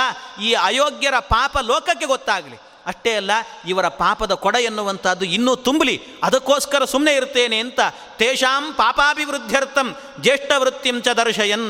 ಈ ರೀತಿಯಲ್ಲಿ ಸುಮ್ಮನೆ ಇದ್ರಂತೆ ಭೀಮಸೇನ ದೇವರು. ಅಷ್ಟೇ ಅಲ್ಲ, ಆ ಧರ್ಮರಾಜ ಹೇಳಿದ ಕೂಡಲೇ ಸುಮ್ಮನೆ ಕೂತ್ಕೊಂಡ್ರು. ಧರ್ಮರಾಜ ಹೇಳ್ತಿದ್ದಾನೆ, ಆದ್ದರಿಂದ ಸುಮ್ಮನೆ ಕೂತ್ಕೊಳ್ತೇನೆ ಅಂತಂದರು. ಧರ್ಮರಾಜ ಹೇಳಿದ ಕೂಡಲೇ ಸುಮ್ಮನೆ ಕೂಡೋದು ಅಂದರೆ ಅರ್ಥ ಏನು? ಅದಕ್ಕೆ ಅವನು ತಿಳ್ಕೊಂಡಂತೆ ಅಯೋಗ್ಯ ಆ ದುರ್ಯೋಧನ, ಹಾಗಾದರೆ ಧರ್ಮರಾಜ ಇವನಿಗಿಂತಲೂ ದೊಡ್ಡವನು, ಆದ್ದರಿಂದ ಇವನಿಗಿಂತ ದೊಡ್ಡವನು ಮಾತನ್ನು ಕೇಳಿಕೊಂಡು ಸುಮ್ಮನೆ ಇರ್ತಾನೆ ಅಂದರೆ ಭೀಮಸೇನ ವಾಯುದೇವರಲ್ಲ, ಅವನು ಧರ್ಮರಾಜನಿಗಿಂತ ಕೆಳಗಿದ್ದಾನೆ ಅಂತ ಅವನಿಗೆ ಬರಬೇಕು ಭಾವನೆ. ಅಂದರೆ ಅಂಧಂತಮಸ್ಸಿಗೆ ಹೋಗಲಿಕ್ಕೆ ಏನು ಜ್ಞಾನ ಬರಬೇಕು ಅದು ಅವನಿಗೆ ಬರಬೇಕು. ಅಂದರೆ ಯೋಗ್ಯತೆಯಲ್ಲಾಗುವಾಗ ಧರ್ಮರಾಜನಿಗಿಂತಲೂ ಕೂಡ ಕಡಿಮೆ ಇದ್ದಾನೆ ಭೀಮಸೇನ ಅಂತ ಗೊತ್ತಾಗಬೇಕು ಅಂತ. ಆದರೆ ನಿಜವಾಗಲೂ ಕೂಡ ಯೋಗ್ಯತೆಯಲ್ಲಿ ಭೀಮಸೇನ ದೇವರು ದೊಡ್ಡವರು, ಆದರೆ ಇವನಿಗೆ ಮಾತ್ರ ಅಂಥ ಜ್ಞಾನ ಬರಲಿ ಅನ್ನೋದಕ್ಕೋಸ್ಕರ ಹಾಗೆ ನಟನೆ ಮಾಡಿದರು ಅಂತ ಹೇಳ್ತಾರೆ. ಈ ರೀತಿ ಮಾಡಿದ. ಅಥ ದುರ್ಯೋಧನ ಪಾಪಃ ಭೀಮಸೇನಸ್ಯ ಪಶ್ಯತಃ. ಆಗ ದುರ್ಯೋಧನನಿಗೆ ಇನ್ನೂ ಅನ್ನಿಸ್ತಂತೆ, ಈಗ ನಾನು ಸುಮ್ಮನೆ ಇರಬಾರ್ದು, ಭೀಮ ಸುಮ್ಮನೆ ಕೂತಿದ್ದಾನೆ, ಆದ್ದರಿಂದ ಇನ್ನೂ ಸ್ವಲ್ಪ ನಾನು ಚಿಗುರುಕೊಳ್ಬೇಕು ಅಂತ ಅವನು ಚಿಗುರಿ ಹೇಳ್ತಾ ಇದ್ದಾನಂತೆ. ಸ್ವಲ್ಪ ತನ್ನ ಎಡತೊಡೆಯನ್ನು ತೋರಿಸಿ ದ್ರೌಪದಿ ದೇವಿಗೆ ಕರೀತಾ ಇದ್ದಾನಂತೆ. ಅಥ ದುರ್ಯೋಧನ ಪಾಪಃ ಭೀಮಸೇನಸ್ಯ ಪಶ್ಯತಃ ಊರುಂ ಸಂದರ್ಶಯಾಮಾಸ ಕೃಷ್ಣಾಯೈ ಭೀಮ ಆಹತಂ. ಆ ಸಂದರ್ಶಯ ಊರುಂ, ತನ್ನ ಎಡತೊಡೆಯನ್ನು ತೋರಿಸಿ ಇಲ್ಲಿ ಬಂದು ಕೂತ್ಕೋ, ಇದು ನಿನ್ನ ಸ್ಥಾನ ಅಂತ ಹೇಳಿದಂತೆ ದ್ರೌಪದಿ ದೇವಿಗೆ, ಇದು ನಿನ್ನ ಸ್ಥಾನ ಅಂತ. ಈ ಮಾತನ್ನು ಹೇಳಿದಾಗ ನಿಜವಾಗ್ಲೂ ಯಾಕೆ ಅಂದರೆ ಎಡಭಾಗ, ಎಡತೊಡೆಯನ್ನು ತೋರಿಸೋದಂದರೆ ಎಡಭಾಗ ಎನ್ನುವಂಥದ್ದು ಹೆಂಡತಿಯ ಭಾಗ ಅಂತ ಹೇಳ್ತಾರೆ. ಭಾರ್ಯಾ ಭಾಗೋ ವಾಮ ಇತಿ ಪ್ರಸಿದ್ಧ ಅಂತ, ಅದು ಭಾರ್ಯೆಯ ಭಾಗ ಅಂತ ಹೇಳ್ತಾರೆ. ಹಾಗಾಗಿ ಅವಳನ್ನು ತೋರಿಸಿ ಕರೆದಾಗ ಭೀಮಸೇನ ದೇವರು ನೋಡಿದ್ರದನ್ನು ನೋಡಿ ಗುಡಿಗೆ ಬಿಟ್ರಂತೆ ಒಂದು ಸರ್ತಿ. ತವೋರು ಮೇನಂ ಗದಯೋರು ವೇಗಯ ವಿಭೇತ್ಸ್ಯ ಇತ್ಯೇವ ಪುನಃಸುಯೋಧನ ಊಚೆ ನಾಣ್ಯತ್ ಭವತಾಂ ಅಸ್ತಿ ವಿತ್ತಂ ದ್ಯೂತೆ ಕೃಷ್ಣಂ ಸ್ಥಾಪಯದ್ವಂ ಪಣಾಯ. ಆಗ ಭೀಮಸೇನ ದೇವರು ಹೇಳ್ತಾರೆ, ಯಾವ ತೊಡೆಯನ್ನು ತೋರಿಸಿ ದ್ರೌಪದಿ ದೇವಿಯನ್ನು ಇಲ್ಲಿ ಕೂತ್ಕೋ ಅಂತ ಅವಮಾನ ಮಾಡ್ತಾ ಇದ್ದೀಯೋ ಆ ತೊಡೆಯನ್ನು ನನ್ನ ಗದೆಯಿಂದಾಗಿ ಪುಡಿ ಮಾಡ್ತೇನೆ ಅಂತ ಅಲ್ಲೇ ಪ್ರತಿಜ್ಞೆ ಮಾಡಿದ್ರಂತೆ. ಆ ತೊಡೆಯನ್ನೇ ಪುಡಿ ಮಾಡಿ ಹಾಕ್ತೇನೆ ಅಂತ ಅಲ್ಲೇ ಪ್ರತಿಜ್ಞೆ ಮಾಡಿದರು. ಅಷ್ಟು ಪ್ರತಿಜ್ಞೆ ಮಾಡಿದಾಗ ಪ್ರತಿಜ್ಞೆ ಮಾಡ್ತಿದ್ದಾರೆ, ಭೀಮಸೇನ ದೇವರು ಹೇಳ್ತಾ ಇಲ್ಲ. ಯಾಕೆಂದರೆ ಅಲ್ಲಿ ಪಕ್ಕದಲ್ಲಿ ಇದ್ದವರೆಲ್ಲ ಹಿಡಿದು ಕೂಡಿಸಿದ್ದಾರೆ, ಭೀಮಸೇನ ದೇವರನ್ನು ಹಿಡಿದು ಕೂಡಿಸಿದ್ದಾರೆ, ನನಗೆ ಎದ್ದಿಲ್ಲ ಅಂದಾಗ ಮತ್ತೆ ಇನ್ನೂ ಭೀಮ ಹಾಗೆ ಕೂತಿದ್ದಾನೆ, ಏನು ಹತ್ತಿರ ಬರೋದಿಲ್ಲ ಬಿಡು ಅಂತ ಮತ್ತೆ ಧೈರ್ಯ ತಂದುಕೊಂಡು ಇನ್ನೊಂದು ಮಾತನ್ನು ಹೇಳಿದಂತೆ ಧರ್ಮರಾಜನನ್ನು ನೋಡಿ. ಧರ್ಮರಾಜ, ಇನ್ನು ನೀನು ನನ್ನ ಜೊತೆಗೆ ಪಣವನ್ನು ಆಡಿದರೆ, ಅಂದರೆ ಆ ಕ್ರೀಡೆಯನ್ನು, ಜೂಜಾಟವನ್ನು ಆಡಿದರೆ ನಿನಗೆ ಪಣ ಇಡಲಿಕ್ಕೆ ಇನ್ಯಾವ ವಸ್ತುವೂ ಉಳಿದಿಲ್ಲ, ಇನ್ನು ಉಳಿದಿರೋದು ಒಂದೇ ಒಂದು ವಸ್ತು ಇದೆ, ಆ ವಸ್ತುನೂ ಇಟ್ಟುಬಿಡಬೇಕಾದ್ರೆ ಅಂದ. ಏನು ಅಂದರೆ ಕೊನೆಗೆಲ್ಲವೂ ಸೋತಿದ್ದೀ, ನಿನ್ನ ಕಡೆಗೆ ಇರುವಂತಹದ್ದು ಅಂದರೆ ಕೃಷ್ಣ ಒಬ್ಬ ಇದ್ದಾನೆ, ಅವನನ್ನು ಪಣಕ್ಕಿಟ್ಟು ಸೋತು ಬಿಡು ಅಂತ ಹೇಳಿದ. ಅವನನ್ನು ಪಣಕ್ಕಿಡು ಅಂತ, ದ್ಯೂತೆ ಕೃಷ್ಣಂ ಸ್ಥಾಪಯದ್ವಂ ಪಣಾಯ ಅಂತ. ಈ ಮಾತು ಹೇಳಲಿಕ್ಕೆ ಪುರುಸೊತ್ತಿಲ್ಲ. ಭೀಮಸೇನ ದೇವರನ್ನು ಎಲ್ಲರೂ ಕೈ ಹಿಡಿದು ಗಟ್ಟಿಯಾಗಿ ಹಿಡಿದು ಕೂಡಿಸಿದ್ರು. ಒಂದು ಸರ್ತಿ ಆ ಎಲ್ಲಿ ಕೂತಿದ್ರು ಅಲ್ಲಿಂದಲೇ ಎದ್ರು. ಹತ್ತಿರದಲ್ಲಿದ್ದವರೆಲ್ಲರೂ ಕೂಡ ಚಿಲ್ಲಾಪಿಲ್ಲಿ ಆಗೋದ್ರಂತೆ ಎಲ್ಲರೂ ಕೂಡ. ಅಷ್ಟು ಸಿಟ್ಟು ಬಂತವರಿಗೆ. ಆತ ಬ್ರವೀದ್ವೃಕೋದರ ಕೃತೇವ ಮಾನನೇ ಹರೇ ನಿಪಾತ್ಯ ಭೂತಲೇ ಹಿತೆ ಶಿರೋ ಮೃದಿಶ್ಯ ಇತ್ಯಲಂ. ಎದ್ದು ನಿಂತು ಹೇಳ್ತಾ ಇದ್ದಾರೆ ಭೀಮಸೇನ ದೇವರು, ಏನು ಮಾತಾಡ್ತಿದ್ದೀಯೋ ಅಯೋಗ್ಯ, ಯಾವ ಭಗವಂತನನ್ನು ಕೃಷ್ಣನನ್ನು ಪರೋಕ್ಷದಲ್ಲಿ ನಿಂದನೆ ಮಾಡಿದರೂ ಕೂಡ ಅವರ ನಾಲಿಗೆಯನ್ನು ಕತ್ತರಿಸಿ ಹಾಕುವವನು ನಾನು, ಅಂಥದ್ರಲ್ಲಿ ನನ್ನ ಎದುರಲ್ಲೇನೆ ಆ ಪರಮಾತ್ಮನನ್ನು ಪಣಕ್ಕಿಡು ಅಂತ ಹೇಳ್ತಾ ಇದ್ದೀಯಲ್ಲ. ನಿಪಾತ್ಯ ಭೂತಲೇ ಹಿತೆ, ನಿನ್ನನ್ನು ಭೂಮಿ ಮೇಲೆ ಕೆಡವಿ ನಿನ್ನ ತಲೆ ಮೇಲೆ ಕಾಲಿಟ್ಟು ಬಿಡ್ತೇನೆ ನಾನು, ನಿನ್ನ ತಲೆಯೆಲ್ಲ ಪುಡಿಪುಡಿ ಆಗಿ ಹೋಗುತ್ತೆ ನೋಡು ಅಂತ ಹೇಳ್ತಾನೆ ಭೀಮಸೇನ. ನಿನ್ನ ತಲೆಯೆಲ್ಲ ಪುಡಿಪುಡಿ ಆಗತ್ತೆ. ಸ ವದ್ಯ ಏವ ಮೇ ಸದಾ ಪರೋಕ್ಷ ತೋಪಿಯೋ ಹರಿಂ ವಿನಿಂದ ಏದಿತಿ ಧ್ರುವಂ ಪ್ರತಿಶ್ರುತಂ ಹಿ ಮಾರುತೇ. ಈ ಭೀಮಸೇನ ದೇವರ ಗುಡುಗನ ನೋಡಿ ಮತ್ತೆ ಹೆದರಿಬಿಟ್ಟ. ಮತ್ತೆ ಹೆದರಿ ಸುಮ್ಮನೆ ತಟಸ್ಥನಾದ. ಮತ್ತೆ ಪುನಶ್ಚ ಪಾಪವೃದ್ಧಯೇ ತದೈವ ನೋ ಜಗಾನತಂ.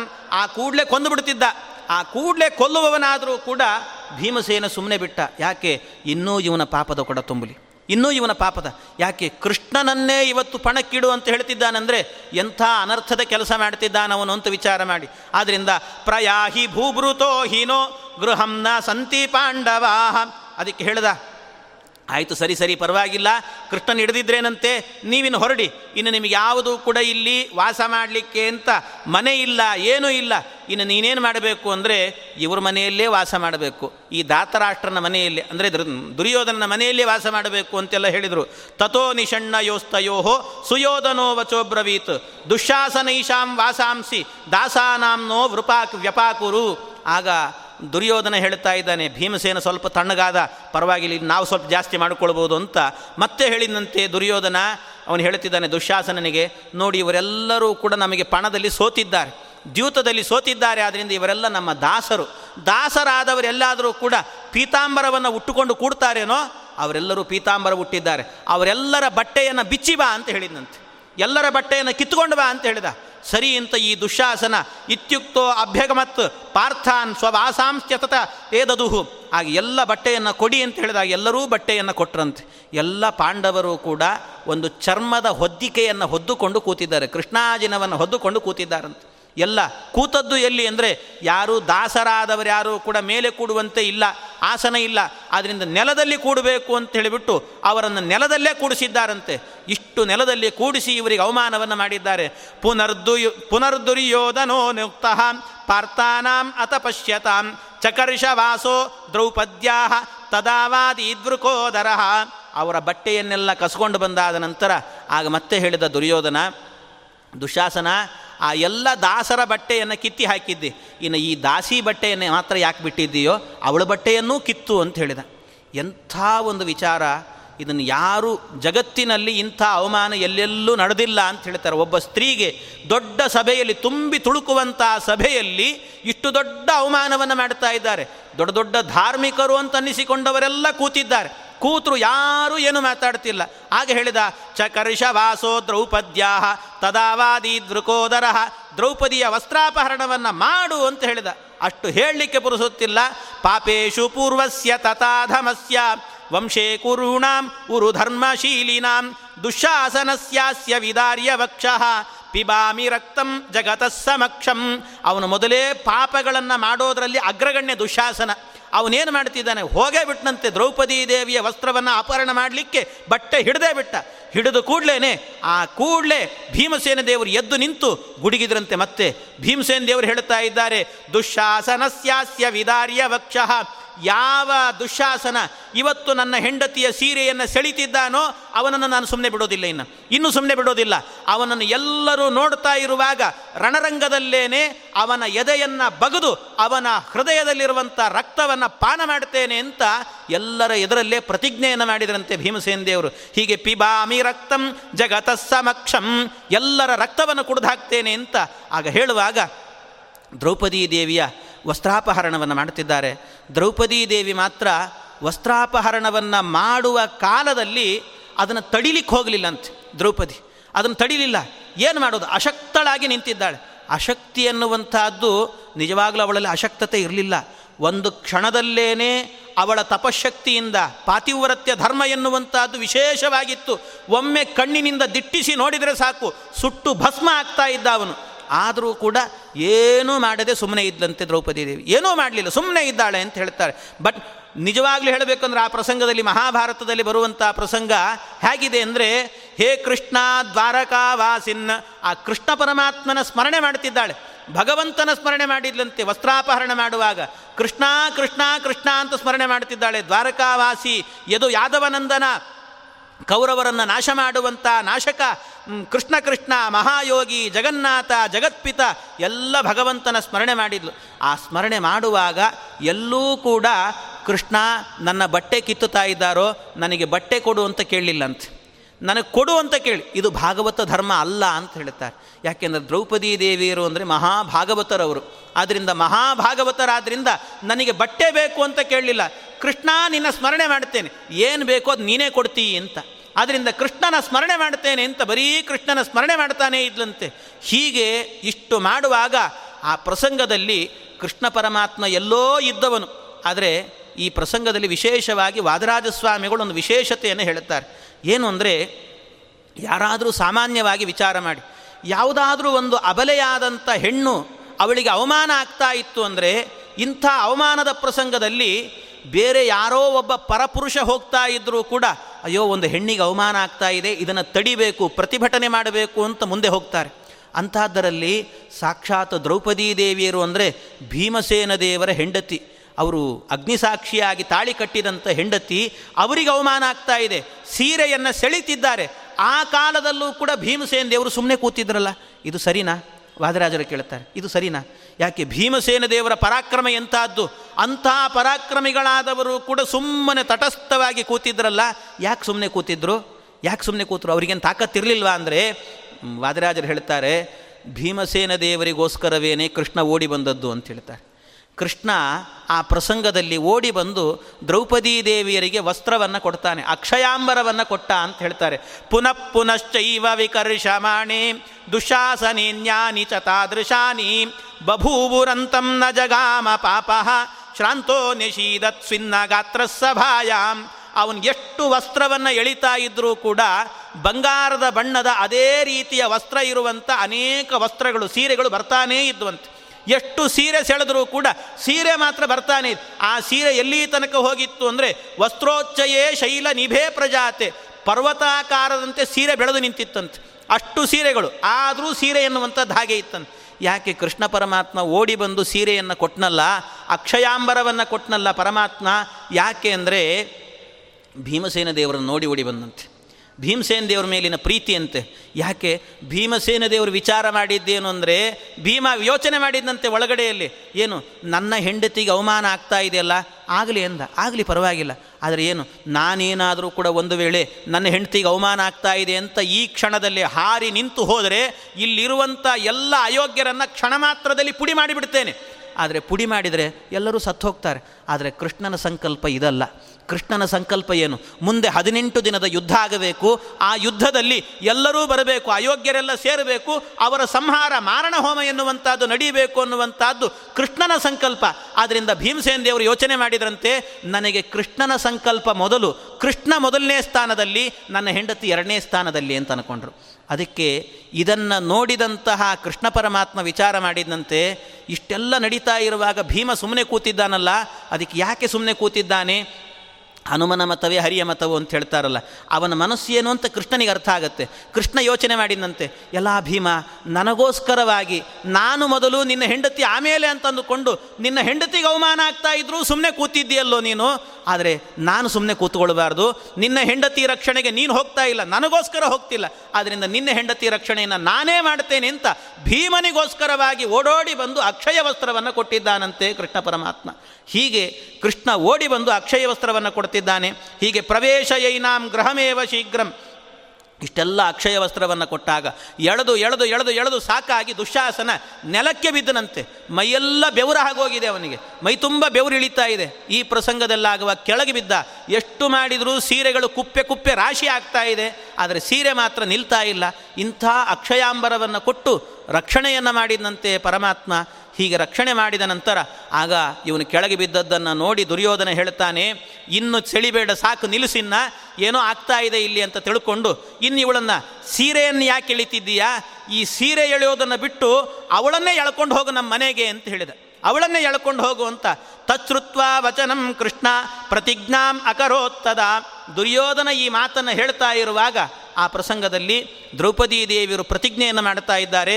ಭೀಮೋ ದುರ್ಯೋಧನಂ ಹಂತ ಕರ್ಣಂ ಹಂತ ಧನಂಜಯ ಶಕುನಿಂ ತ್ವಕ್ಷಿಕತವಂ ಸಹದೇವೋ ಹನಿಷ್ಯತಿ.